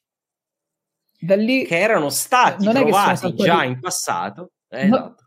Ma attenzione, non è, non è che, era, che, sono saltati fuori i documenti perché digitalizzate tu non riesci ad accedere al documento. Tu puoi sapere che ci sono due documenti che iniziano con Basileos Maxentios. E che, che, che cos'è questa roba qua? E lì siamo di, a vedere un po' di che si trattava. Inizialmente siamo rimasti con gli occhi sbarrati perché era incomprensibile cosa sto, cosa sto leggendo. Da lì tutto il lavoro di di studio della scrittura, di capire quando è stato scritto, cosa c'è scritto, decifrare il corsivo del copista, capire il contenuto, tradurre il contenuto e poi sbarrare gli occhi per ciò che il contenuto ci diceva e che ci dirà il nostro Diego. E, e, qui, e, qui, Fabio ha perso altri due gradi di miopia praticamente, quindi sì, sì. più o meno, sì, è stato divertente. Eh, ma Fabio, Fabio è stato poi in compagnia. Esatto, per fortuna. allora, Diego, Diego, dici, dici. Dunque, sì, così come ha detto Marco, è stato inaspettato um, reperirli in un catalogo online, dal quale poi siamo risaliti al catalogo cartaceo. E, um... Scusa Diego, specifichiamo perché uno magari si immagina perché la, la, erano lì che quindi fosse di dominio pubblico ma se ho capito bene nessuno li aveva mai um, commentati. Cioè, spie- spiega questa cosa esatto. perché poi magari può sembrare non Esattamente. chiaro. Esattamente, in, in, um, i cataloghi online recepiscono, si basano, come il più importante per i manoscritti greci, si chiama Pinakes, ed è un catalogo online che eh, fa, è, è, recensisce eh, i cataloghi cartacei, cioè tutti quei cataloghi fatti da illustri paleografi greci che si sono presi la briga di sfogliare pagina dopo pagina centinaia di migliaia di, di codici. E mm, nella formazione del catalogo si dà l'inizio di quello che c'è, le prime tre, quattro parole dell'inizio di ciascuna pagina di un codice. Ed ecco che cercando mm. nelle stringhe di ricerca noi ci è apparso Basileus Maxentios come autore di due epistole ma altro non ci, non ci veniva detto, quindi siamo risaliti al catalogo cartaceo e abbiamo chiesto alla Biblioteca Marciana di Venezia, che colgo l'occasione in diretta di ringraziare, perché nonostante tutti i problemi del Covid, perché questo studio ha fatto, eh, abbiamo fatto uno studio matto e disperatissimo sotto Covid, quindi la biblioteca è stata, è un'eccellenza italiana ed è giusto ribadirlo perché ci ha risposto con una cortesia, una tempestività incredibile e ehm, questa tempestività e, ehm, e, professionalità ci ha permesso di studiare quindi il facsimile. Noi abbiamo chiesto alla biblioteca non solo la pagina delle epistole, ma anche su consiglio di Alessandro e di Fabio, che erano, sono i paleografi eh, di codicologi, codicologi e diplomatisti coinvolti, anche di, delle altre pagine del codice per capire ma dove stanno queste epistole? Come mai sono in quel codice? Certo. Io ho iniziato uno studio matto e disperatissimo che non ha più conosciuto la mattina, non ha più conosciuto la sera, non ha più conosciuto la notte. Si studiava come dei pazzi, erano le 5 del mattino, poco importa. Io chissà per quanti, per quanti noti con, con, Alessandro e con Fabio abbiamo sognato lettere greche, storpie, storpiate, perché questo copista sì, perché... che scrivesse... Io l'ho visto, eh, io l'ho visto. Dico... L'ho visto Mamma mia, come, come, riuscite a capirci qualcosa? Non lo so. E io comunque so, non sono un esperto, però il greco è, è come si scrive anche in minuscolo, però veramente non si capisce niente, devo dire. Di questo, di questo ci dirà ovviamente Fabio. Io vorrei dire due cose sul, chiaramente sull'editto e ovviamente se anche il pubblico ce lo chiede eh, potremmo anche darne una lettura eh, giusto per, per mm, diciamo, sì, io direi, io direi di farlo vivo. assolutamente. Facciamo Perfetto. Assolutamente. Dico, dico, dico, una cosa per, per introdurlo. Fabio ha parlato dei donatisti. Ora, noi nel libro, noi abbiamo fatto uscire la monografia a luglio e la monografia è uscita a luglio dopo, una, dopo quasi più di un anno di studi. Lo studio è andato avanti, stiamo pubblicando una nota di aggiornamento, quindi quello che noi leggeremo ora è il frutto di questo aggiornamento. La nota uscirà sotto Natale. Forse anche qual- un po' prima, quindi ve lo segnaliamo perché la traduzione che io oggi vi darò, che adesso vi darò e che poi commenteranno i colleghi Fabio e Marco, è frutto del ritrovamento di ulteriori documenti, sì, alcuni allora, alcuni abbiamo riconsiderato documentazione, abbiamo parlato di papiri, abbiamo, incrocia- abbiamo fatto una cosa che nel libro non avevamo fatto, incrociare le, let- le epistole di Massenzio con la documentazione giuridica papiracea. Poi abbiamo controllato altri Hiring for your small business? If you're not looking for professionals on LinkedIn, you're looking in the wrong place. That's like looking for your car keys in a fish tank. LinkedIn helps you hire professionals you can't find anywhere else, even those who aren't actively searching for a new job but might be open to the perfect role. In a given month, over 70% of LinkedIn users don't even visit other leading job sites. So start looking in the right place. With LinkedIn, you can hire professionals like a professional. Post your free job on linkedin.com slash people today. Millions of people have lost weight with personalized plans from Noom. Like Evan, who can't stand salads and still lost 50 pounds. Salads, generally, for most people, are the easy button, right? For me, that wasn't an option. I never really was a salad guy. That's just not who I am. But Noom worked for me. Get your personalized plan today at Noom.com. Real Noom user compensated to provide their story. In four weeks, the typical Noom user can expect to lose one to two pounds per week. Individual results may vary. Altri documenti conservati in Francia, conservati anche nel monastero di Santa Caterina del Sinai in Egitto, Nord Africa ed altre biblioteche. Questo ci, aperto, questo ci, ha aperto, un mondo ed è giusto che io questo ve lo dica perché quello che io adesso leggo è frutto di questo. E per introdurre il lavoro voglio dire una cosa. Fabio ha parlato dei donatisti.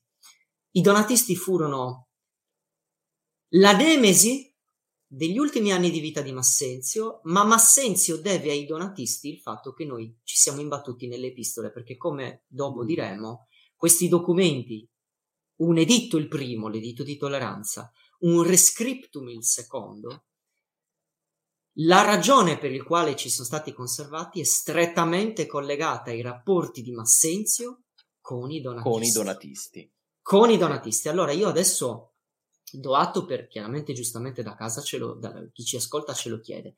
Ma cosa contiene questo editto di Massenzio di cui stasera non parliamo qua? L'editto di Massenzio è, ci giunge da quello che noi abbiamo visto come un riassunto, un epitome, un riassunto e non è una cosa strana perché moltissime costituzioni romane ci giungono così, con un riassunto dove non, il lavoraccio è stato che non avevamo. Avevamo un'intitulazio e una salutazio, quindi un saluto, ma i funzionari non ci è detto a chi, chi salutava, a chi era rivolto, il prefetto del pretorio probabilmente, i governatori provi- provinciali. Perché questa è una copia ah, di una copia di una copia. È una copia ovviamente... di una copia di una copia, forse anche con qualche manipolazione, ma che ce lo lascia sostanzialmente molto vicino a come doveva apparire, anche se epitome. E poi un altro problema, ci mancava il, la salutazio e la data. Quindi è stato un lavoraccio dover capire anche la data.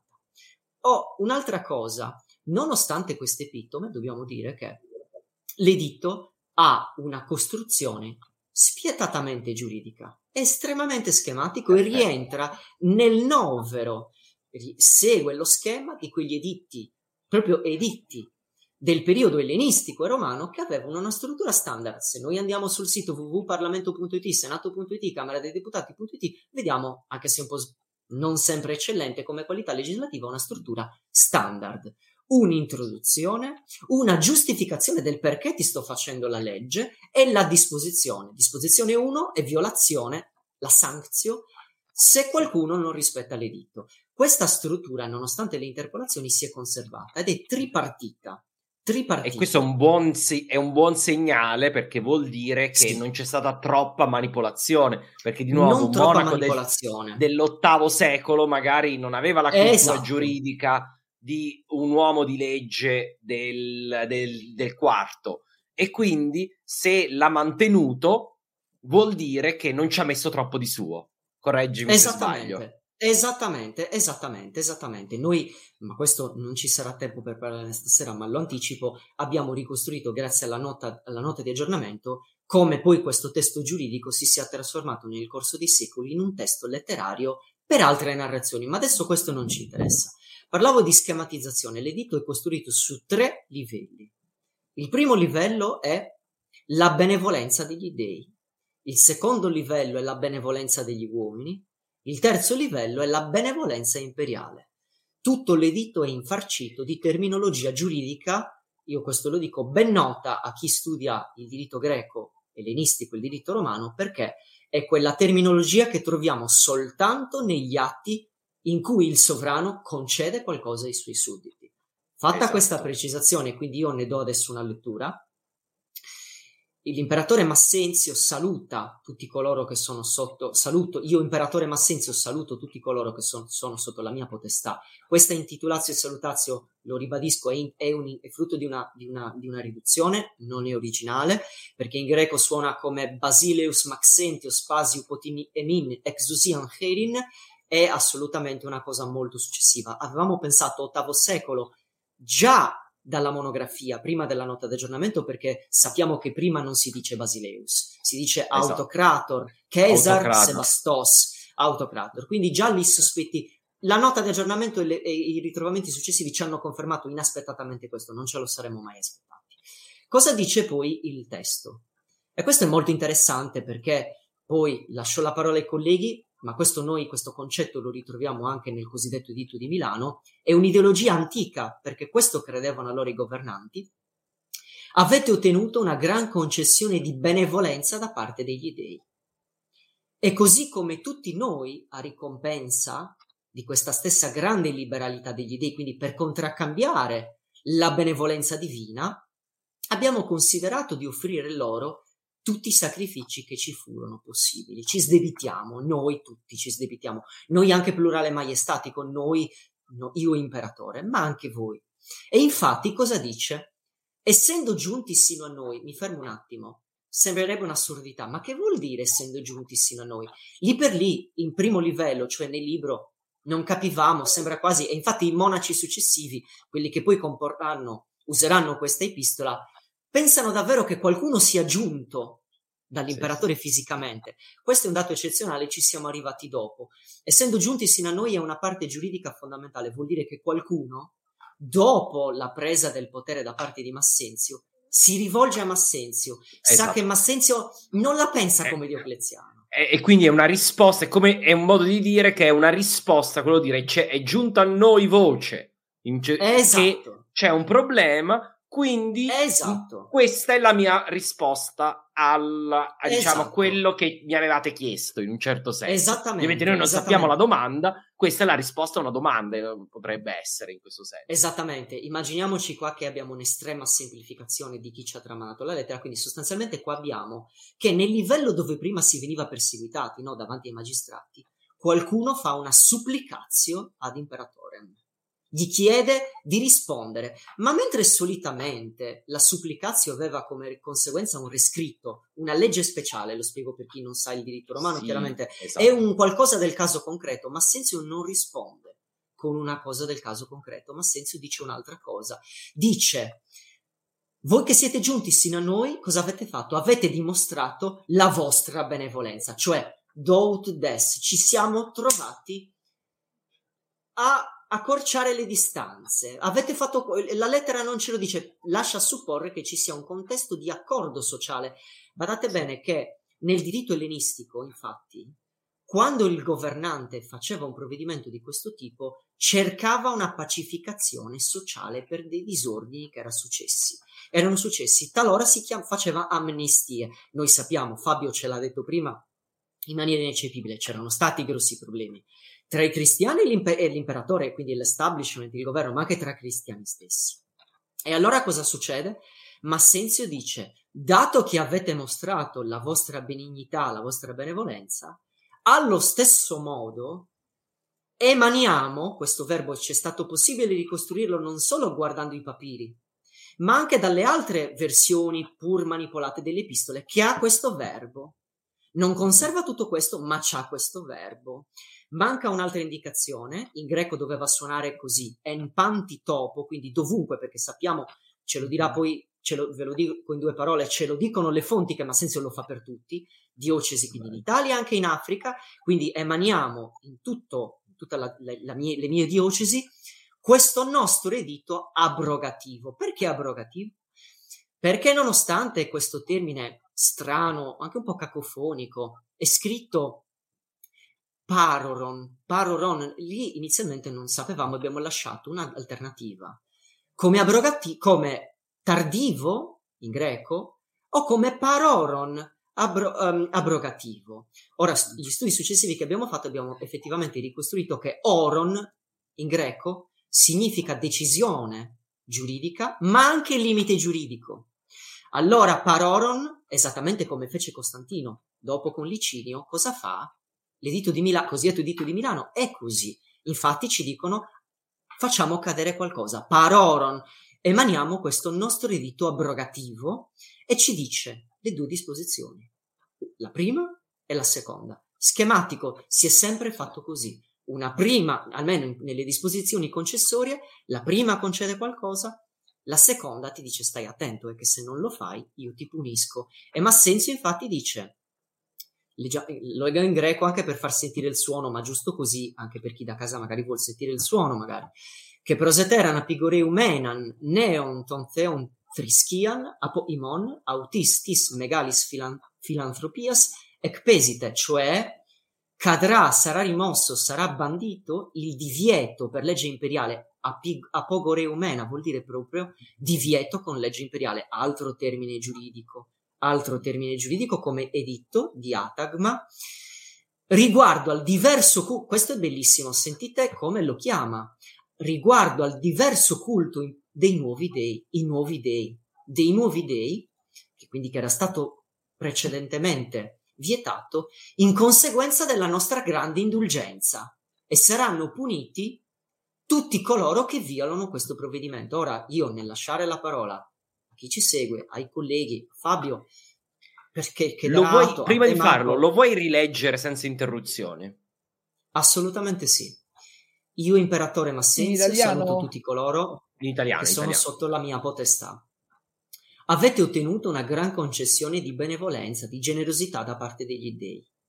Così come tutti noi, a ricompensa di questa stessa grande liberalità degli stessi grandi dei, Abbiamo considerato di offrire loro i sacrifici che ci furono possibili. Essendo giunti sino a noi, quindi ave- avendocene fatto richiesta, avete mostrato la vostra benignità verso i grandi dei.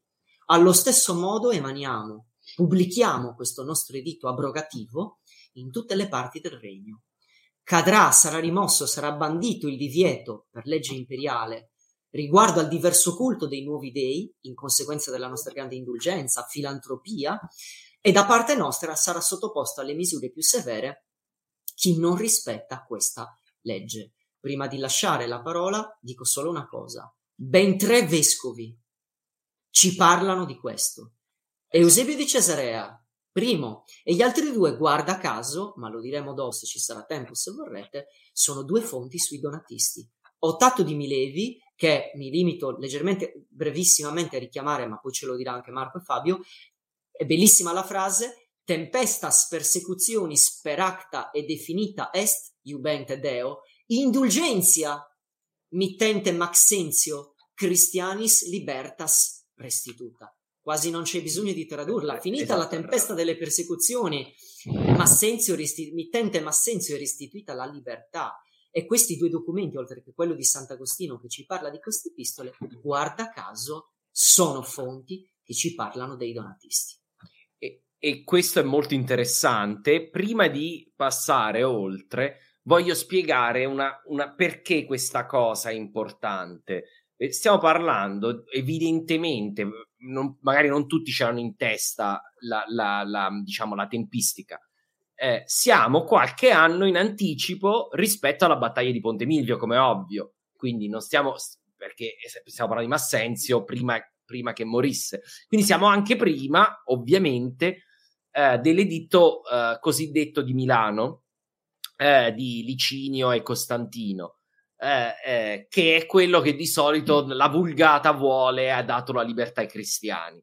Noi sappiamo che addirittura ce ne sono due prima, perché c'è quello di Galerio, adesso non centriamo in tutto quello discorso, c'è l'editto di Galerio che predata anche quello di Costantino, e qui stiamo leggendo per la prima volta, avete sentito Diego leggere per la prima volta una cosa di cui avevamo nota nei, diciamo, nei testi, eh, perché ce ne avevano parlato, come hai detto tu Diego, ci avevano parlato gli autori antichi, ma fino al lavoro di Marco, Diego e Fabio e Alessandro nessuno aveva trovato il testo di questo editto che abbiamo appena letto.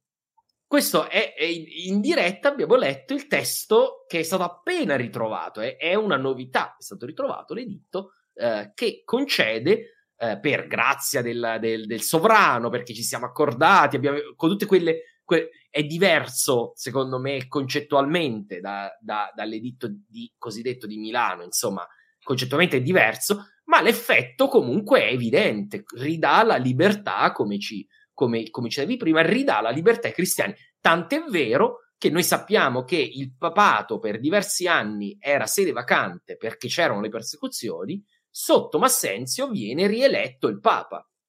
Perché? Non a caso, probabilmente in seguito a questo editto. Ok? Quindi l'editto pone fine alla persecuzione in Italia, in Nord Africa, in Spagna, i territori sotto il controllo di Massenzio.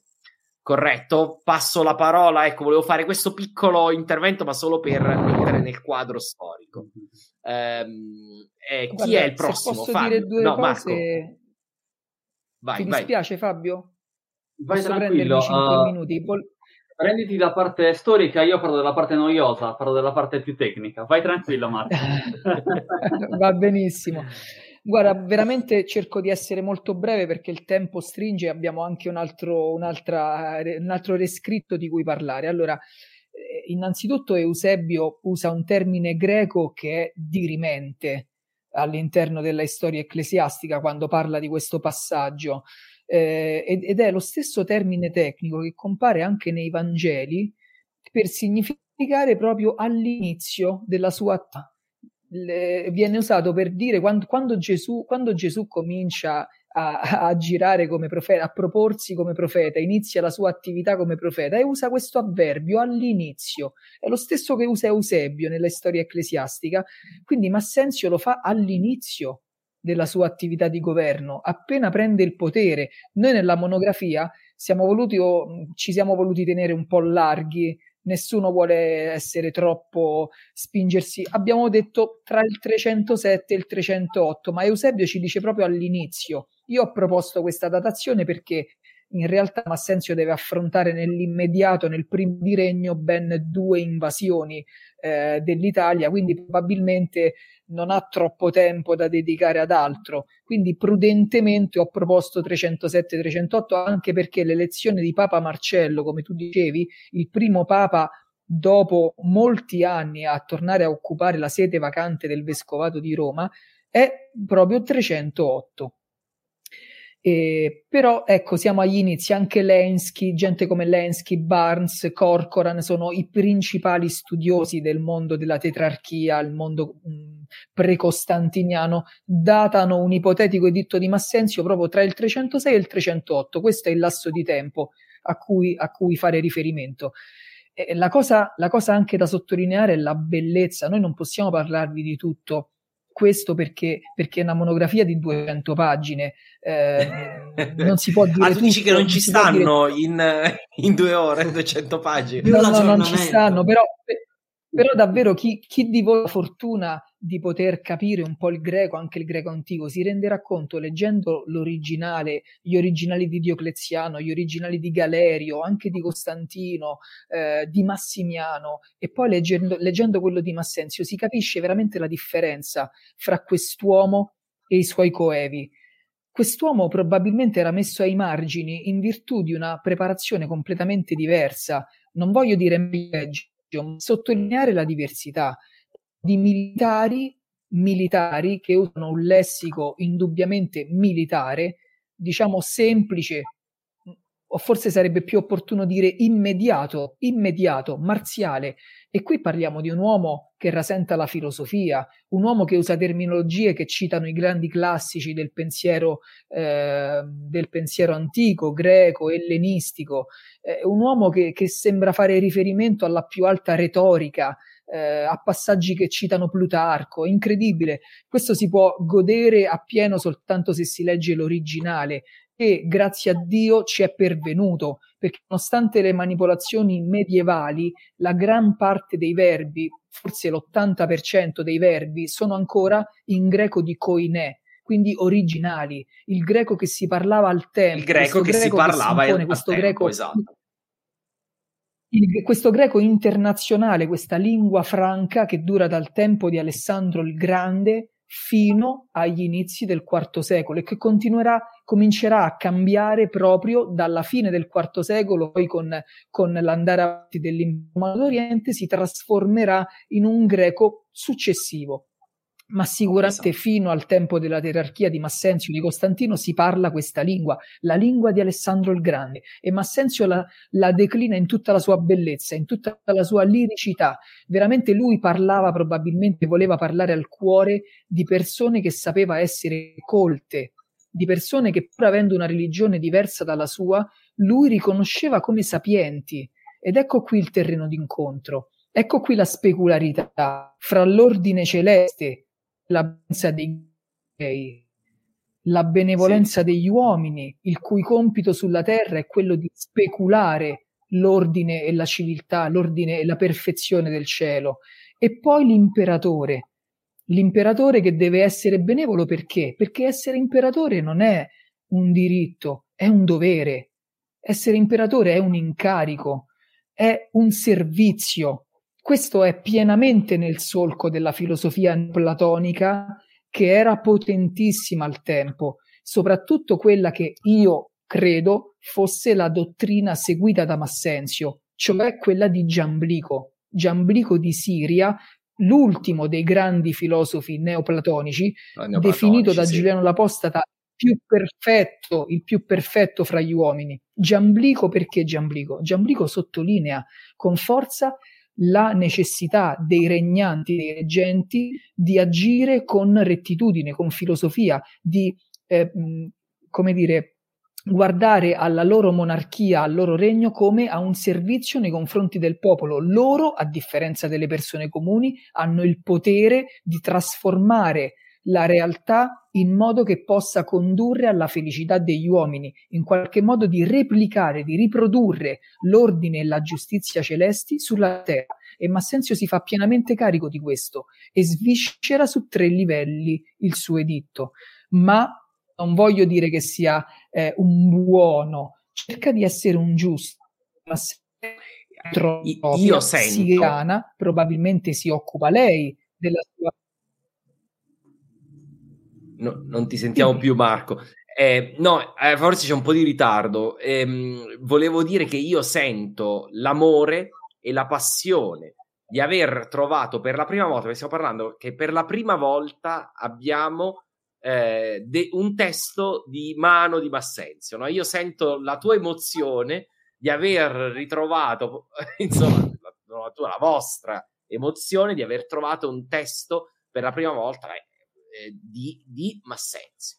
Ora, ehm, una, una, domanda prima di... Allora, prima volevo che se volete qualcuno di, uno di voi può scrivere dove si può trovare la monografia, eh, eccola lì. il titolo com'è?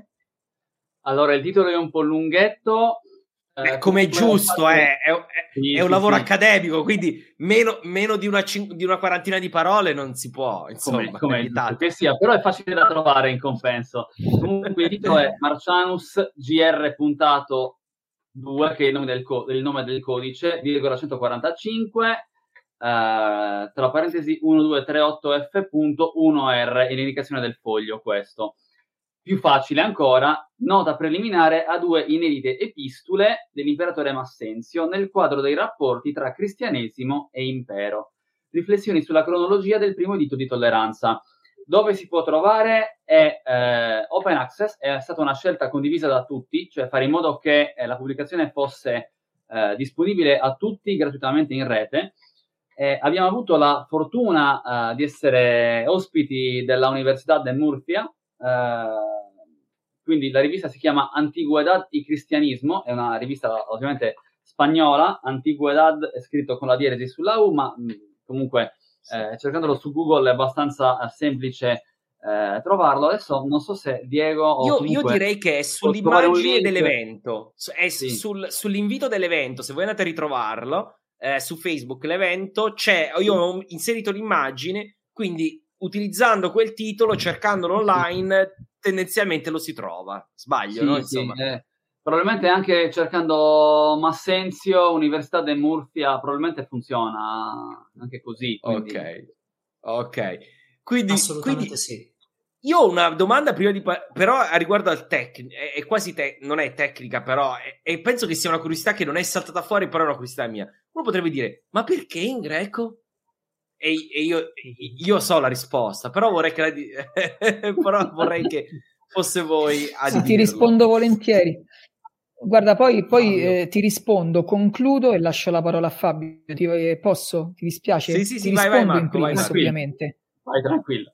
Allora, Vai, vai. eh, eh, la- noi non possiamo avere la certezza che questo editto non fosse, eh, diciamo, in latino poi tradotto, eh, né possiamo avere la certezza che sia stato emanato direttamente in due lingue dalla- dalle cancellerie imperiali di Massenzio, in duplici lingue. Questa era una cosa del tutto normale. eh, Nell'impero romano si parlava il greco e il latino. In più, va detto che eh, abbiamo sono innumerevoli le iscrizioni anche in doppia lingua ritrovate nelle, nelle varie epigrafi lapidarie in tutta Italia, insomma, con greco, latino, eh, veramente era una lingua. Poi, tra l'altro, c'erano a Roma, soprattutto a Roma, era piena, piena di persone grecofone, grecofone che vivevano a Roma, che venivano dalle parti più disparate dell'impero, magari dalle parti orientali a cercare fortuna. Poi sai, a Roma almeno c'era la distribuzione gratuita di carne e, e- grana- e- e pane, insomma, Eh, vino a insomma. basso prezzo, quindi più o meno ce la caviamo, ma erano tantissimi, quindi era necessario per farsi capire parlare in due lingue. E, e- ma Esatto. Massenzio forse aveva anche un motivo in più. Le comunità cristiane erano tutte grecofone. Il cristianesimo nasce a Oriente. In greco. È una re- Il è- è- il- I Vangeli, il Vangelo è in scritti in greco. greco. In greco. Esatto. Le persone, i sapienti, i sapienti a cui lui si rivolge, questi, questi dotti cristiani a cui lui chiede benevolenza nei confronti eh, della, de- de- della religione romana e in cambio offre la stessa benevolenza. Questi sapienti parlano greco, capiscono il greco, pensano il greco. E forse, forse lui vuole anche che questo editto, l'eco di questo editto, la differenza che lui rimarca con questo editto contro quelli di Diocleziano e dei suoi colleghi arrivi a Oriente, affinché la differenza venga vista, sentita, percepita da tutte le popolazioni dell'impero. Ricordiamoci che lui è il primo che Costantino o Costanzo Cloro, questo ci tengo a dirlo perché è una cosa che mi dà molto, molta noia, non abbiamo nessuna prova che Costanzo Cloro o Costantino abbiano posto le persecuzioni. Sono opinioni degli storici e dei- degli, degli apologeti antichi e degli storici moderni che a loro fanno seguito, ma prove non ce ne sono. Il Esatto. fatto che, il fatto che eh, i, i- cristiani fossero in numero molto minore le- nelle province di Gallia e Britannia rispetto a quanto potevano essere in Palestina o in Siria o in Egitto o, o- o- o in Italia o in Africa. Beh, certo che questo, Questo questo naturalmente abbassa, abbassa drasticamente il numero potenziale degli arresti, dei perseguitati, degli uccisi. Ma chiaro, se in una regione io ho 10 persone, posso perseguitarne sono 10, se in un'altra ne ho 1000, eh, ovviamente questo fa molto più rumore, ma questa è una, è una cosa completamente diversa dal dire che un Costantino Cesare si sia permesso di contraddire l'editto L- di un Galerio l'editto- Augusto esatto. Massimo o, o- o- o che un Costanzo Clo abbia messo in discussione le decisioni di un Massimiano che viene celebrato dai che, che celebrato non è la parola giusta, che viene condannato dagli apologeti cristiani come uno dei peggiori fra i persecutori. Sì, Detto e- ciò, qui, detto ciò- qui hai fatto un passo, scusa un attimo, un passo logico che devo spiegare però, perché non è scontato che tutti lo sappiano, ed è il fatto che eh, nella, diciamo, nella storiografia, se- soprattutto da- diciamo, eh, dai tempi di Costantino in poi, si afferma eh, il, il punto di vista che Costanzo Cloro, quindi già il padre di Costantino, non avesse in realtà applicato in Occidente, nel suo territorio, eh, gli editti persecutori già ai tempi di Diocleziano, quindi prima eh, dell'arrivo di Costantino del, e, e, e, questa cosa è questo che Marco sta dicendo che, di cui noi non abbiamo prova eh, e sa molto del, di correzione ex post, mettiamola così. Io non sono uno storico, quindi mi posso permettere certo. di, di, di, di, andare dritto al punto da questo punto di vista, cioè di correzione ex post, perché siccome Costantino aveva poi nei 320, negli anni 10-20 sposato il cristianesimo, ha dovuto in un certo senso pulire gli armadi eh, degli scheletri. È una laudatio memorie, come c'è la damnatio esatto. memorie, c'è la laudatio memorie. La laudatio è la stessa cosa Costantino. Assolutamente. Costantino del resto si attribuisce natali nuovi facendo eh, diciamo eh, Marco ma ti devo fermare perché se no non riusciamo, non riusciamo ad andare avanti scusa Marco, scusa ti devo fermare sì. allora ehm, il eh, diciamo ehm, volevate dire del, della parte tecnica e poi del secondo res- del, del, rescritto. Stavo per dire il secondo editto, il secondo rescritto sarebbe sc- sc- mhm. non sarebbe corretto. Allora, uh, vado io con la parte noiosa, uh, ma cerco di renderla interessante. Non preoccupatevi, Vai. non ho intenzione di annoiarvi. Allora, perché parte noiosa? Beh, perché quando si trova uh, un documento bisogna studiarlo e bisogna cercare di studiarlo bene per tirargli fuori qualcosa, non lo so, di buono Innanzitutto, la prima cosa da dirci, e anche questa è tecnica, perché ci piace il fatto che abbiamo trovato un editto, eh, un documento di prima mano, la fonte primaria, perché uno dice in realtà, cioè, ce lo diceva Diego prima, eh, funziona molto bene lo stesso, ce l'avevano già detto che c'era questa, eh, questo provvedimento, lo sapevamo da altra gente, e però a livello storico non ci piace, non ci piace molto per un motivo molto uh, semplice, direi terra-terra quasi quasi, perché?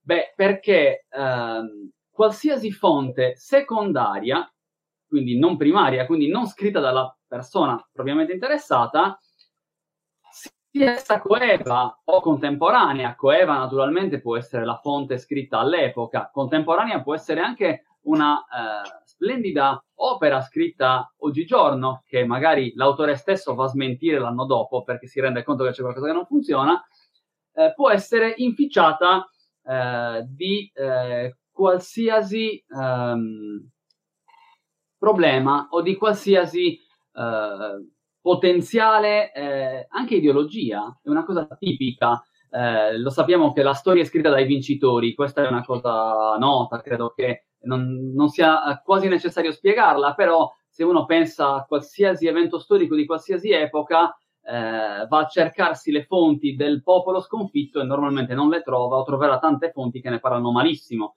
e su questo mh, mm, non c'è nulla da dire. Invece avere una fonte di prima mano, già questa è una cosa positiva. È veramente di prima mano? Sì e no, perché ovviamente eh, questo eh, documento non è un papiro, non è eh, un'epigrafe, l'epigrafe eh, più o meno penso tutti forse l'avranno almeno sentito nominare forse almeno una volta il cosiddetto Corpus Inscriptionum Latinarum per gli amici CIL, facile facile, eh, che è un lavoro monumentale che raccoglie eh, tantissime epigrafi, eh, per fortuna si trova nelle biblioteche perché, eh, a parte che occuperebbe veramente tanto spazio, ma non costa neanche pochi euro. Esatto. Eh, libroni e libroni e libroni di tutte, immaginatevi, tutte le epigrafi trovate in latino, in greco, ovunque raccolte in, beh, in latino il CIL, poi c'è l'equivalente sì, greco. Sì, sì, c'è, c'è, anche il cugino, esatto, ne, ne abbiamo. Eh, e questo ovviamente è una, è una, fonte assolutamente primaria, cioè nel momento in cui io leggo l'epigrafe che è stata eh, incisa in quell'anno, in quel momento, eh, è fatta. Cioè una volta che quella roba... Sono sicuro fatta, che è l'originale, eh, insomma. Esatto. Mentre in questo caso abbiamo, eh, come già si, si, diceva, abbiamo una serie di, eh, di, diciamo così, catena di copie. E infatti questo nostro manoscritto risente di che cosa? Risente di una serie di problemi. Eh, ce lo diceva eh, molto bene Marco prima, ed è vero, che il greco, il greco funziona, il greco funziona molto bene perché, eh, innanzitutto perché è la lingua dei cristiani. Quello che noi non abbiamo trovato, la parola che ci manca eh, nella lettura che eh, ci ha eh, brillantemente eh, proposto Diego è la parola cristiani. E questa è una cosa che ci frega, uno dice ma perché non ci sono i cristiani? Beh, perché non ci sono i cristiani? Perché questo probabilmente non è il testo completo fino all'ultima virgola, però il greco ci aiuta molto. Ehm, abbiamo tantissimi motivi per dire che il greco è una cosa molto buona, eh, ma non li dirò tutti perché altrimenti mi mangio tutto il tempo io e non funziona molto bene neanche questa cosa. Però ne dico alcuni. Uh, il primo è che uh, se io oggi mi sposto in Francia, diciamo Francia non funziona bene, proviamo Spagna, eh, in Spagna posso parlare in inglese se non parlo spagnolo e mi capiscono, mi rispondono. Uh, stessa cosa in Germania, in Francia mi capiscono, però forse mi rispondono in francese, no, questa è un'altra storia. però perché? Perché è una specie di lingua internazionale, quindi bene o male eh, ce la caviamo. Ugualmente il greco aveva quella stessa funzione, perlomeno negli strati medio-alti della società. E giustamente eh, i cristiani, ce lo diceva Marco, eh, non solo il Nuovo Testamento, ma loro non capivano una parola di ebraico, soprattutto eh, non ovviamente i giudeo-cristiani, ma gli altri avevano un problema enorme che eh, era quello, infatti utilizzano la famosa Septuaginta, la Bibbia della 70, e questo creerà un sacco di problemi poi anche nei secoli successivi con la Bibbia, mh, piccolo spoiler, esiste un canone eh, ebraico che è diverso dal canone cattolico nell'Antico Testamento. L'Antico Testamento cattolico ha libri in più, chiusa parentesi, non c'entriamo in questa cosa. Uh-huh. Eh, però eh, il problema, tornando al nostro testo, è proprio quello che mh, non abbiamo innanzitutto questo nome. Dove avremmo dovuto averlo? Quando noi troviamo un testo antico, beh, il testo antico lo dividiamo eh, in tre pezzi il protocollo, che non è l'ufficio dove andiamo a portare i documenti normalmente, ma il protocollo è il primo pezzo, il testo, che è la parte centrale, e l'escatocollo. Beh, il protocollo normalmente è abbastanza ampio, eh, ci troviamo in mezzo anche eh, a chi è rivolto il documento e qui ci manca, e questa è la prima cosa.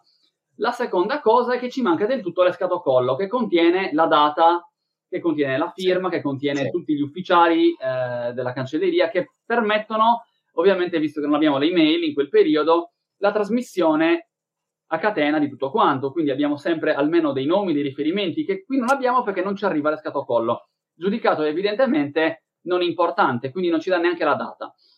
Uh, però, che cosa abbiamo? Abbiamo, uh, proprio grazie ai verbi, un'ottima percentuale di sicurezza che questa roba che è arrivata lì tramite copisti, i famosi copisti che sono sempre dei monaci, in questo caso saranno monaci. Noi ipotizziamo cretesi perché eh, sulla base degli studi fatti, anche da altri da, a livello codicologico, sui manoscritti della collezione naniana, perché questo eh, è, è, è, il concetto. Noi stiamo vedendo manoscritti della collezione naniana, quindi di un, un nobile eh, veneziano della famiglia Nani che si è occupato di collezionarsi tutti questi bei manoscritti eh, qualche secolo fa. Eh, niente a che vedere quindi con la montagna solitaria, vorrei chiarire. No, niente eh, lasceremo i nostri eh, avventurieri Peccato. nelle montagne nebbiose per ora direi. esatto. No, niente Scusa, nani. È, è, io quando sento nani purtroppo che, che, che non c'è da fare. Vai, no, sono, sono, un master di giochi di ruolo, quindi ci sta... Ok, perfetto. collega, collega pro, proceda pure. eh, e quindi niente, dicevo, eh, un monaco cretese sicuramente si è preso la briga di copiare, forse erano due, perché mh, c'è forse qualche tratto, questo si vede con l'esperienza, di una dettatura. E quindi nascono un po' di imprecisioni, qualcuno che si dimentica qualche pezzo, qualcuno che sente la pronuncia bizantina che è diversa da quella classica, da quella anche di Coinè, e questo non funziona bene perché magari uno sente I, ma quella I potrebbe essere una I o potrebbe essere una E lunga, la famosa eta in greco, e quindi quello scrive come sente e come immagina, magari non è neanche coltissimo perché non è neanche esatto. bravissimo a scrivere, ci sono un po' di questi problemi, però questa roba ci permette di salvare eh, per fortuna una buona percentuale del testo originale. Purtroppo, essendo eh, un epitome, non abbiamo per l'appunto, come dicevamo, tutti gli elementi, però con un lavoro che abbiamo condotto uh, praticamente in tre, perché comunque eh, ci sono stato io sopra, ma ovviamente anche Alessandro che stasera non, non, può essere qua, ma che sappiamo ha dato un contributo enorme, ma anche Diego, eh, ci sia messo di buona lena, insomma, diciamo che eh, non sono stato l'unico a, a consumare le, eh, le, le diottilie su questa roba, siamo riusciti a tirare fuori dal cilindro eh, piano piano dei caratteri più consoni, più, vicini a quelli che, che conosciamo noi, e, eh, e, così siamo riusciti piano piano a dare un, un senso, anche traducendolo, eh, ma questo eh, è un tecnicismo eccessivo, quindi non, non entro nel dettaglio traduzione, eh, direi che mi fermo così. Va bene, va bene. Io ho una curiosità che non so chi mi vuole rispondere, però una cosa che ho notato nel testo è che si parla dei nuovi dei. Questo potrebbe, potrebbe eh, confondere sì. le, le, persone, perché dice, ah, perché i nuovi dei? Che c'entrano i dei con i cristiani? Ma allora non erano cristiani. Dai, ah, mm. te la prendi tu, Diego, vai. Vai, vai, Diego, no, vai. No, no, no, io, io, su questo sarò lapidario anche per Sì, velocemente, ma giusto Fabio. perché penso che si potrebbe essere dico, una cosa di, interessante. Dico una cosa, dico una cosa. Questo termine, che noi lo sappiamo, lo conosciamo in italiano quando si dice neosposo, neopresidente? In greco, in greco si dice proprio così, neos. Bene, dette così tanto fastidio ai copiatori che dovettero utilizzare una versione manipolata delle, dell'Epistola 1 per altri scopi, agiografici, letterari, che lo tolsero. Proprio perché, per non far più risultare che fosse l'editto, quell'editto di cui parlavano tutti, fatto per i, coloro che adoravano i nuovi dei, l'estraneo culto, il diverso culto dei nuovi esatto. dei che io adesso incorporo, adesso io metto sotto la mia tutela, quel termine dette così fastidio che fu una delle prime cose ad essere interpolata e cambiata in un, sos- in un, in un verbo, perché lo ritroviamo in una forma participiale, che è molto simile, epineon, ma che vuol dire, piegato ai fini agiografici, coloro che propendono, propendere per altre religioni. Talmente era così importante quel nuovi dei che quando si vai a stravolgere il testo, quella è la prima cosa che togli. Perché sembra evidente che non puoi vietare qualcosa che era già stato vietato dei nuovi dei. Sì. E, e, qui cerchiamo di, di, chiarire che da un punto di vista della mentalità, ehm, diciamo, di non cristiani de, dello Stato romano, stiamo, stiamo, parlando di una sono nuove religioni, nuovi dei in questo senso, e, e, e loro non hanno neanche il concetto probabilmente di monoteismo da questo punto di vista, no? Quindi per loro è solo l'adorazione dei nuovi dei, e gli dei come dei cristiani. Fabio, come disse Fabio durante le, le, l'elaborazione del... Fabio, ricordi che infatti avevi insistito proprio su questo aspetto? Sì, sì, ma allora, Guarda, ma poi... piano, velocissima. Eh, la, la, questione è questa, che sostanzialmente eh, vengono definiti nuovi dei eh, ed è anche uno dei motivi per cui il cristianesimo si riaggancia all'ebraismo, proprio per contestare il nuovo dei, perché proprio all'inizio, uh, nel, nel, nel, primo secolo, nel tardo primo secolo, una delle principali accuse mosse eh, ai cristiani è vi siete inventati un Dio che non c'era prima, ma chi è? Da dove l'avete preso? E allora loro vanno e si riagganciano e dice guarda che non è nuovo, è lo stesso degli ebrei che voi avete anche accettato, esatto. perché perché l'ebraismo, a differenza del cristianesimo, spieghiamo questa cosa, è religione accettata e riconosciuta dallo Stato.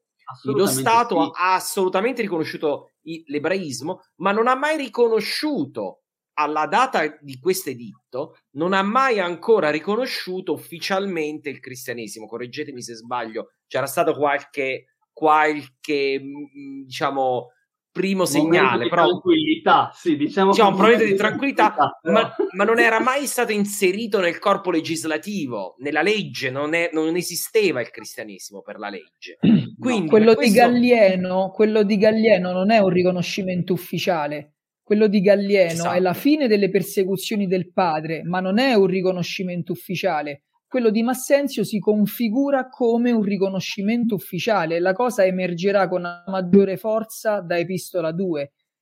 Mi permettete Perfetto. solo una frase su questo Vai, del, del, dici, dei nuovi dei. I nuovi dei, i nuovi dei. Massenzio non solo, non solo alla luce delle, delle recenti scoperte archeologiche eh, di una bravissima eh, archeologa di nome Elzia Strezebosca che ha studiato per anni Italia, ha scavato per anni qui, ha studiato San Sebastiano fuori le mura, che un tempo si chiamava Basilica Apostolorum e che guarda caso dista a 100 metri dalla, dalla, dalla villa di Massenzio sulla via Appia, quindi sorge segni di proprietà è Mascio.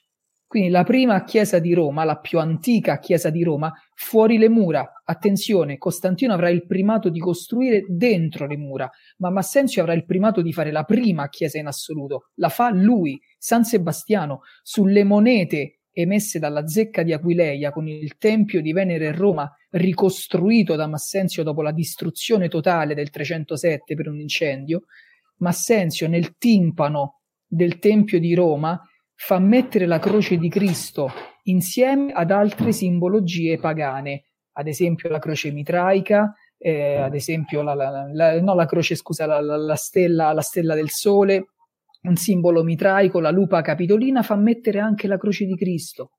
Come a dire, questi nuovi dei, noi, li esatto. acco- esatto. noi li accogliamo, noi li accogliamo, faranno parte del nostro Pantheon.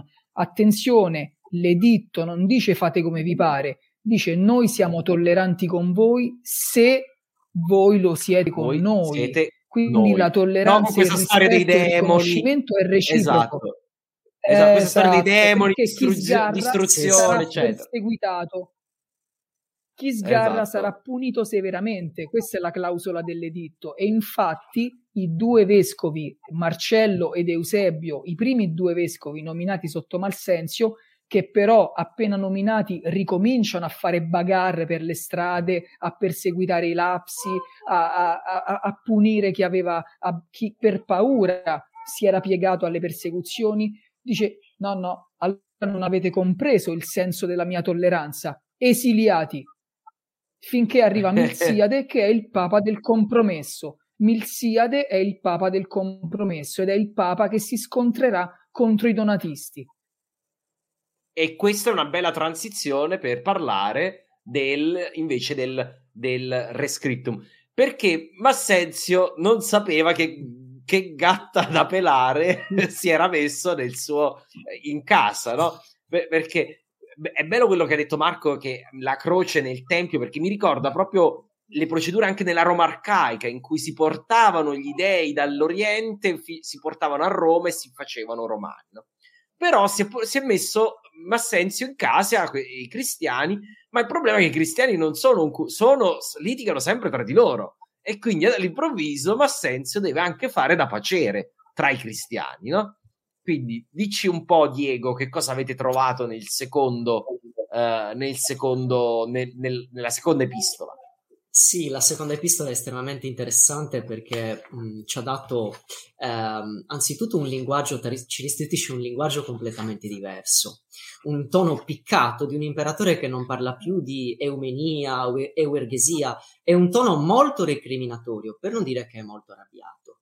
E adesso vi dirò perché era così arrabbiato. Anzitutto, di questo siamo, noi avevamo ipotizzato che potessero, eh, potessero essere i donatisti la causa di questa seconda lettera, non, ma la ricerca, come vi ho detto, è andata avanti e nella nota di aggiornamento abbiamo individuato che potessero essere costoro. Colgo anche l'occasione, brevissimo, per ringraziare la professa, professoressa Marone che ci sta seguendo nella diretta e che tanto i suoi lavori ci hanno aiutato nel cercare di capire il tono dell'imperatore. Se siete d'accordo, io vi leggo direttamente il tono, senza interruzioni, e poi vi dico perché ci sono i donatisti. La lettera, dopo la solita consueta introduzione che dice io imperatore Massenzio, uh, saluto tutti coloro che sono sotto la mia potestà, dice sentite il tono piccato, voi puri, e questo chi studia Donatisti sa molto bene, Fabio ne stava parlando prima, perché puri, lo dirò in estrema sintesi, voi puri, che avendo invocato le muse responsabili della conoscenza, avete ottenuto la benevolenza di Hermes, il più saggio, noi traduciamo soffottato, però è anche il più scaltro degli dei, e siete giunti sino a noi, ecco, di nuovo ritorna a questo. Questo è il dato giuridico importante, perché rispetto a Epistola 1 qui abbiamo una petizio e la dottrina, gli studiosi dei donatisti, avevano già ipotizzato che i donatisti avessero inviato una petizio, una supplicazio a Massenzio, così come fecero dopo quando Massenzio era Con Costantino. morto fu- a Costantino, esattamente. Avete ottenuto quindi la benevolenza di Hermes, il più saggio ma anche il più scaltro degli dei, e siete giunti sino a noi. E cosa nota, e qui si accende la seconda spia, per chi conosce i donatisti, chi li ha studiati, quantomeno ha sentito parlare delle loro vicende, qui probabilmente è introdotto un personaggio storico affascinantissimo. estremamente interessante, mi piacerebbe molto nei prossimi anni poterlo studiare alla luce di, questi, di questa epistola. E cosa nota? Che a causa di ciò metterete a capo una nota donnetta. Mm. La più scaltra è lesta nel raggiro. Vi dirò dopo in estrema sintesi chi è, perché adesso ci viene subito la curiosità, ma chi è sta donnetta? Chi è, chi, è? chi può essere mai? Ma quando mai un imperio... Noi qui abbiamo passato ore, qui voglio dare in estrema sintesi atto al collega Fabio di aver avuto l'intuizione, infatti ne abbiamo dato atto nel libro, ci siamo divisi, qui ci siamo spaccati. Qui avevamo pensato a un nome proprio, Ghinarion potesse essere un qualcosa che rimandasse a un Genario, a un Januarius, e ne abbiamo trovati di Januari nella Spagna massenziana o nell'Africa, o nell'Africa massenziana, ma qui Fabio disse no, secondo me questo davvero è, può essere davvero la donnetta. E che succede? Eravate, recriminazione, eravate stati invitati a non prendervi gioco degli dei e dei loro racconti. Solo abbandonando la suadente menzogna, ma qui bisognerebbe leggere questa suadente bugiarda, in questo modo tutti onoreranno la saggezza e le patrie istituzioni. Ora qua ci potrebbe essere anche qualche aggiustamento del, del copista di chi ce l'ha tramandato, ma il significato allora, è chiaro perché... Avete capito che i romani diciamo, non parlavano mai in modo proprio, non scrivevano mai in modo particolarmente diretto, però si capisce, insomma, co- cosa vuol dire, scusami, eh, vai di... Certo, e, e, dopo infatti qui è estremamente interessante, dice, e, ci ricolleghiamo subito al perché dice questo, ho il potere di legiferare nel vostro interesse, della serie ho il potere di emanare un altro editto nei vostri, o comunque qualcos'altro nei vostri confronti, e di ricompensarvi con grandi doni se, se dimostrerete, il, il sostantivo qua è techne, lo conosciamo, tecnica, tecnologia, in questo caso però non vuol dire mestiere, arte, vuol dire il rispetto delle regole, perché voi sapete che una tecnologia, una tecnica, un mestiere presuppone un insieme di regole. Ora, in estrema sintesi, dico questo. Eh, mi sentite sempre, sì? Sì, sì, ti sentiamo bene. Sì, Perfetto. sì que- questa, questo, questo riscritto parla di due cose, due grossi problemi. Un grosso problema, un grosso personaggio, che è un grande problema, e un grosso guaio giuridico. I puri sono i donatisti, sono coloro che avevano rifiutato la comunione con i traditores e si sentivano, come spiegava Fabio, coloro che si scindevano dagli altri, i traditori, quelli che erano scesi a compromessi, noi non siamo scesi. Il personaggio qui, la donnetta, ne parleremo nella nota d'aggiornamento, ma l'abbiamo individuata. Esiste davvero una e, persona e molto potente, è una nobilissima, una clarissima che guidava davvero la fazione proto-donatista, che poi divennero i donatisti. Probabilmente, a nostro avviso, risponde al, non- al nome di Lucilla di Cartagine, una figura affascinantissima con cui Massenzio entra in un clash perché a parte che la professoressa Marone ne ha dato atto in, in un bellissimo saggio, le donne, le donne donatiste sono estremamente affascinanti perché avevano una grande iniziativa. Poi, come dicevi tu, Marco, prima, l'Africa si sente diversa da tutte le altre zone da un punto di vista politico, culturale, religioso. E Lucilla è molto potente. Ottato di Milevi la, ci insulta lei e tutti i donatisti in un modo che non c'è bisogno neanche di tradurle dal latino. Vulpes, perfidi, rabidi, litigantes, seductores, verecundis, impudentes, feroces, malizie artifices. Quindi sì, noi ritroviamo la corrispondenza e cosa è successo qua? Qui è successo questo, e chiudo. Massenzio entra in conflitto con i, con i proto-donatisti, che poi di lì a poco diventano i donatisti, per un motivo molto semplice. I donatisti non riconoscono il nuovo vescovo ceciliano, colui che era stato eletto loro dicevano da un traditore. E che cosa fanno? Siccome il precedente vescovo gli aveva, aveva lasciato una disposizione, forse mortis causa, forse, un fede commesso, forse qualcos'altro, aveva lasciato i beni della Chiesa per recarsi a Roma e aveva detto: Se io muoio, date questi, ve- questi beni al mio legittimo successore. Ma i donatisti che erano entrati in possesso di questi beni, accusando Ceciliano di essere eletto da un traditore, non restituiranno mai, almeno sappiamo in quel periodo, non restituirono i beni. E cosa accade lì? Lì accade il problema grosso, che probabilmente, io dico, io l'ho detto anche ai colleghi, questo fatto comprometterà Massenzio, perché gli diede probabilmente una, una botta fortissima, perché lui dovette difendere la fazione cattolica a colpi di di rescritti giudiziari in cui diceva restituite i beni, restituite i beni alla fazione, io la chiamo per semplificare cattolica per chi ci ascolta a casa, andrà a finire molto male. Andrà a finire sì. molto male questa vicenda. Perché è, è legata alla ribellione in Africa contro Massenzio? Difficile dirlo. Io come, come datazione sono ribassista penso che, che questi eventi avvengano poco dopo, ma che sono collegati a quello che succede prima, perché i donatisti forse durante la rivolta di Domizio acquisiscono potere non a caso, ma Senzio va a tirargli le orecchie dicendo restituite i beni, restituite i beni, perché questi non sono vostri, sono di coloro di cui io... Pre- e questo gli costerà carissimo, perché lo indebolirà, si dovrà spendere probabilmente in altri provvedimenti, ma qua mi fermo giusto per darvi un riferimento di quello che metteremo nella nota d'aggiornamento, appassionantissima vicenda giudiziaria, umana, teologica, sociale, politica. Politica, sì. E, e, e che dà un, un, ci apre uno squarcio un, su io penso proprio su meccanismi di funzionamento de, del potere, del consenso, um, nella, uh, nella, Roma di inizio IV secolo. Veramente ci, ci fa capire qu- quasi questo, questo imperatore che credeva di aver trovato una soluzione a un problema e ne aveva in realtà e si accorge è quasi un po' piccato di averne creato un altro perché un, nel momento in cui ha aperto la porta lui pensava che tutti lo applaudissero contenti e invece dice: Ma come? Ma non siete contenti? Mi, mi ho sistemato. Come osate voi rompere la pace? Di Marco, scusa. Scusate, io non voglio dare l'impressione di volere sempre la parola, però ci sono delle chicche che devono essere dette, assolutamente. Vai, tu vai. prima hai detto una cosa molto importante, che il donatismo sembra quasi una, una, religi- diciamo una confessione africana, e assume proprio questo fortemente radicato, regionalista, ma tale e quale è la ribellione di Domizio Alessandro.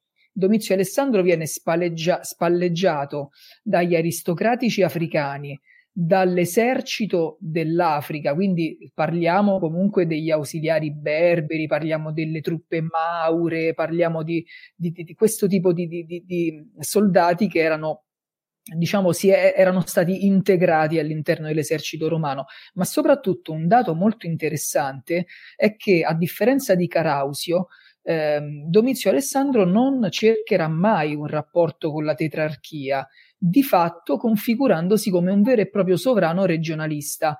Lui cercherà soltanto la sponda di Costantino, ma su un punto di vista della parità, da Augusto a Augusto. E una cosa ancora più interessante è che la maggior parte delle epigrafi dedicate in onore di Domizio Alessandro in Africa non si trovano nell'area appunto della, della odierna Tunisia, quindi l'Africa proconsolare, l'Africa più romanizzata, diremmo quella più civile, ma si trovano nell'interno, si trovano in Numidia, si trovano a Cirta. Cirta è l'ultima roccaforte di Domizio Alessandro. Perché mi fai di no col dito? No, no, no, non è di no, è, è interessante. Ah, non era ah, di no, è, ah, è ecco, interessante ecco. perché infatti il donatismo, per quello che possiamo capire, è, non, è, non è la chiesa del, dell'elite molto romanizzate di, di, quelli che abitano a Cartagine, è la confessione di, chi, dei, dei, dei, di quelli che vivono in campagna, delle persone assolutamente. Anche, più periferiche, anche legati alle, alle diciamo, alle, alle, etnicamente, come hai detto tu, ai berberi, ai mauri, alle persone, diciamo, di, di, di estrazione molto più africana. Meno, e, e, quindi questo, c'è questo legame, ovviamente non è un legame a doppio filo, eh, non è che eh, tutti i berberi sono donatisti, eh, tutti... No, no, no, no, no, no. Però, però, c'è una tendenza per quello che possiamo capire. Quindi è interessante notare che anche questa ribellione contro Massenzio ha caratteristiche a, eh, che eh, affondano le radici nel, nel, appunto nel, nel, nell'Africa profonda, diremmo Africa profonda non eh, al, al, di sotto del Sahara, ovviamente, Africa profonda nel, nel senso del Nord Africa. No, no, no. Corretto? Ti dico di più, Cirta, Cirta sarà l'ultima roccaforte del movimento che, so, che sostiene Domizio Alessandro, verrà rasa al suolo da eh, Massenzio per vendetta, per questo supporto a oltranza, e verrà ricostruito da Costantino eh, con, la, con, l'appellativo addirittura di Costantiniana, quindi pensa il favore che Costantino attribuisce a Cirta e l'atteggiamento di Costantino, attenzione, nel 313 è molto ambiguo nei confronti dei donatisti e certamente ci lascia pensare questo rapporto che c'era fra lui e Domizio Alessandro, testimoniato da un'epigrafe dove i due sono celebrati insieme in Africa, dai solidi che Costantino emette in Gallia e poche settimane dopo vengono ripresi tali e quali da Domizio Alessandro, eh, da commerci che sappiamo passavano il grano dall'Africa anziché andare a Roma attraverso la Sardegna andava in Gallia. Quindi c'è tutta una serie di relazioni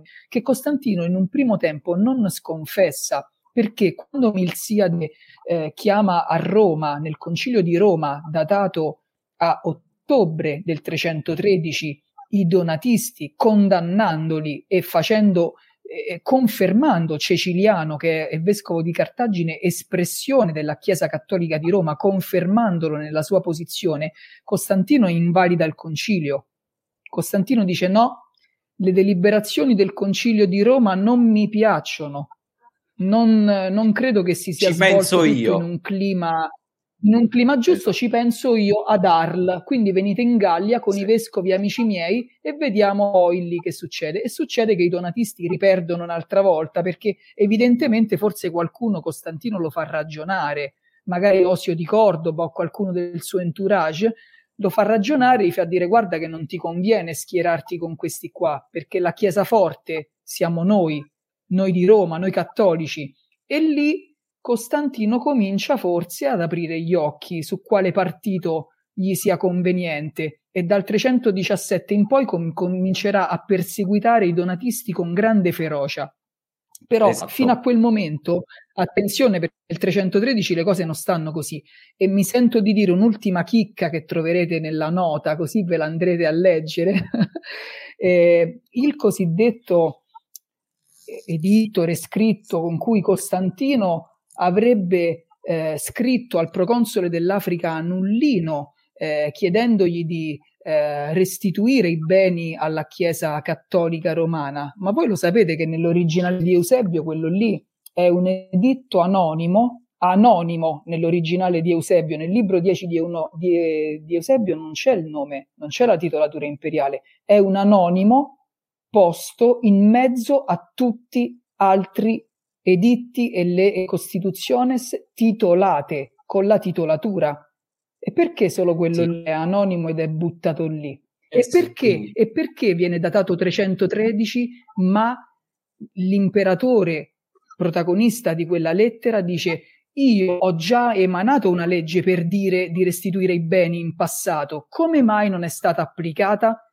Te lo riscrivo, mio caro Annullino, te lo riscrivo, restituisci i beni, e quindi, diciamo, quello che stai dicendo è che sostanzialmente, secondo te, Massenzio e, e, e che poi ovviamente, eh, eh, ovviamente Eusebio toglie Massenzio perché Massenzio è il nemico del suo eroe e quindi non può aver eh, fatto qualcosa a favore Eusebio della Chiesa. non parla Eusebio nella sua storia ecclesiastica non dice assolutamente nulla del movimento donatista e della Chiesa africana.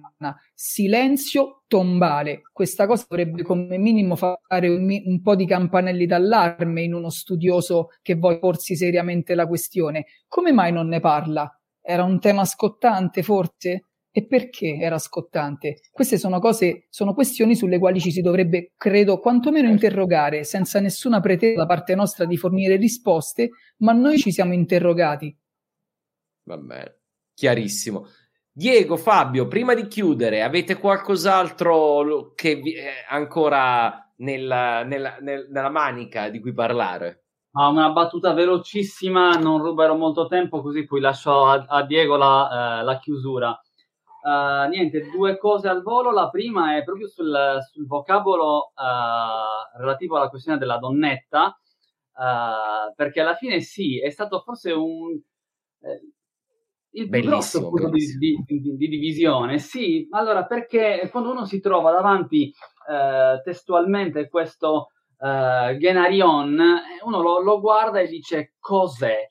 Uh, manuale di greco alla mano, uno va a controllare e non è esattamente come dovrebbe essere.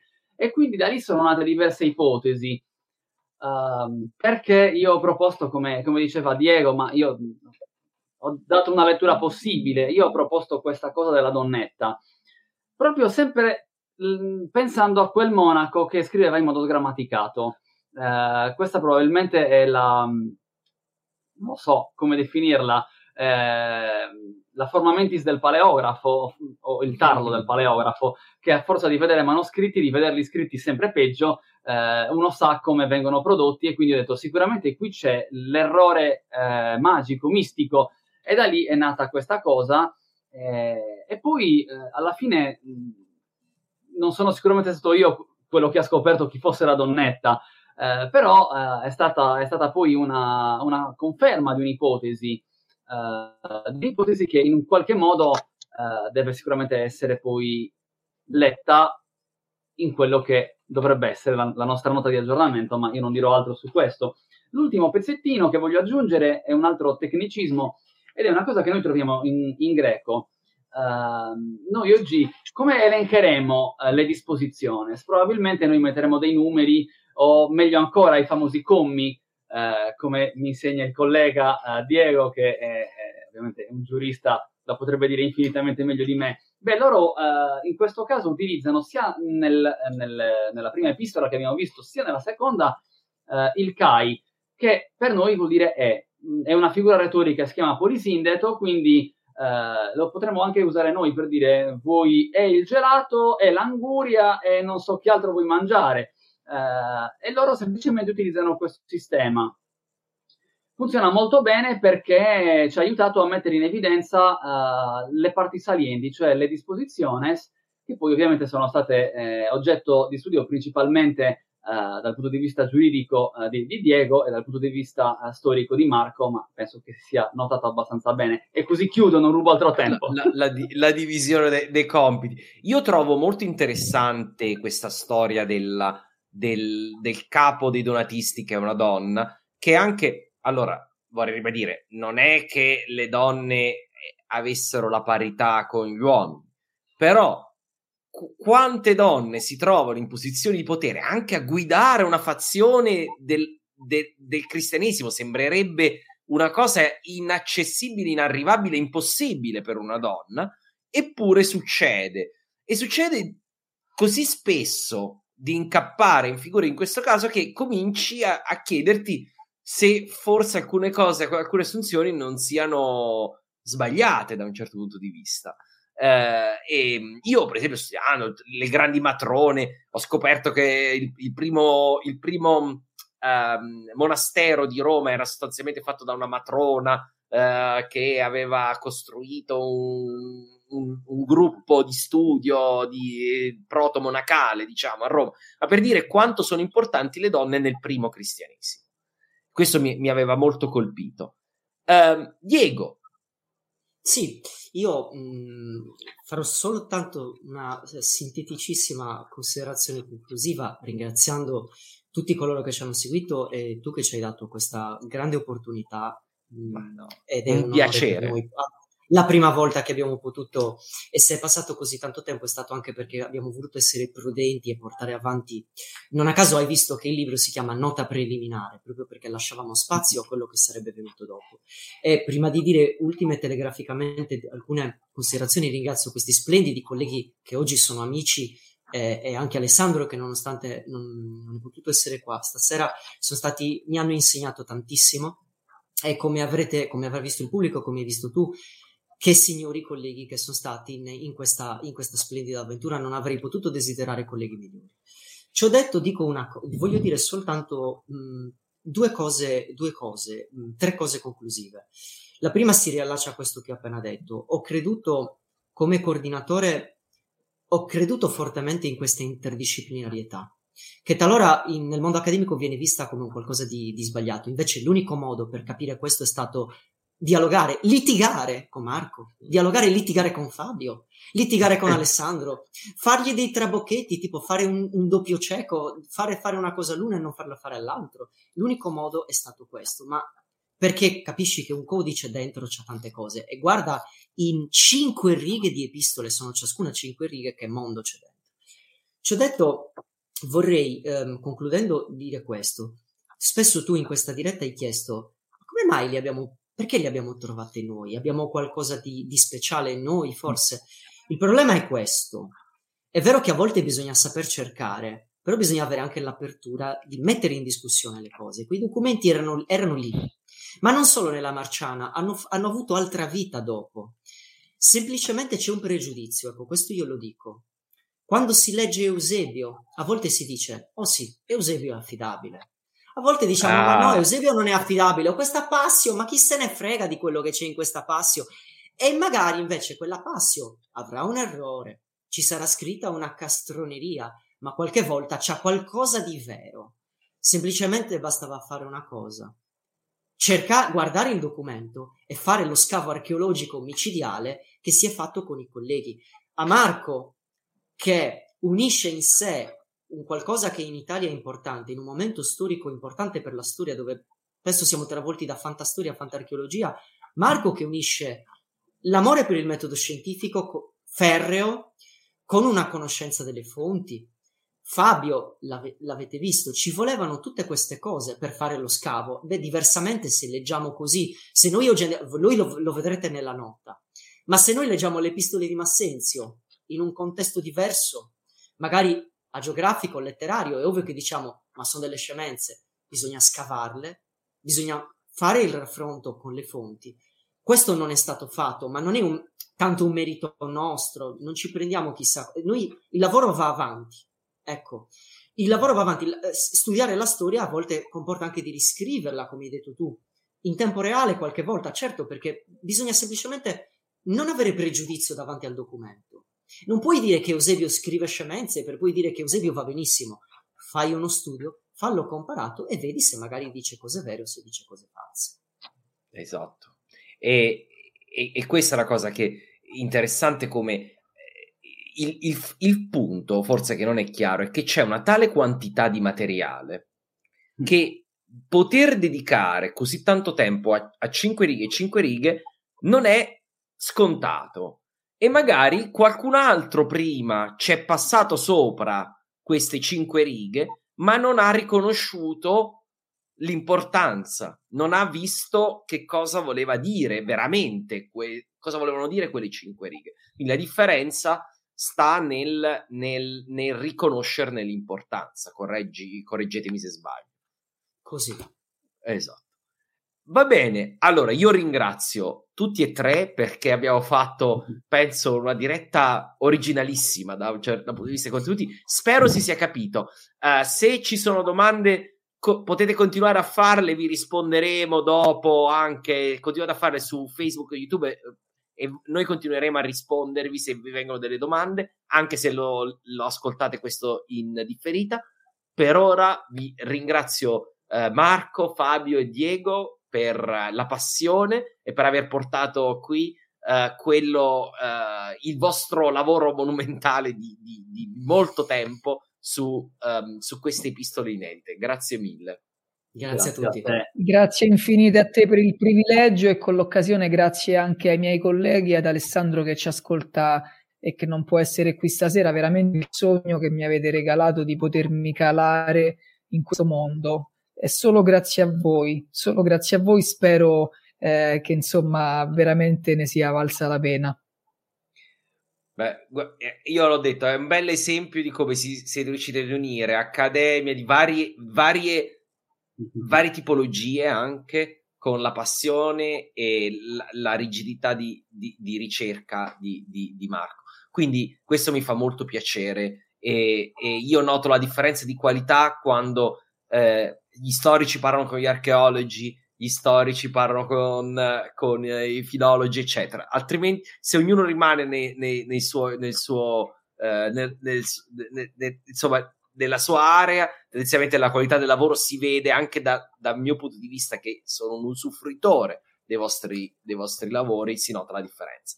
Va bene, grazie, abbiamo fatto una certa. Grazie a tutti. Grazie Alla cuore, prossima. grazie, grazie mille. Ciao a tutti. Alla prossima. Even on a budget, quality is non-negotiable. That's why Quince is the place to score high-end essentials at 50 to 80% less than similar brands. Get your hands on buttery soft cashmere sweaters from just 60 bucks, Italian leather jackets, and so much more. And the best part about Quince, they exclusively partner with factories committed to safe, ethical, and responsible manufacturing. Elevate your style without the elevated price tag with Quince. Go to quince.com slash upgrade for free shipping and 365-day returns.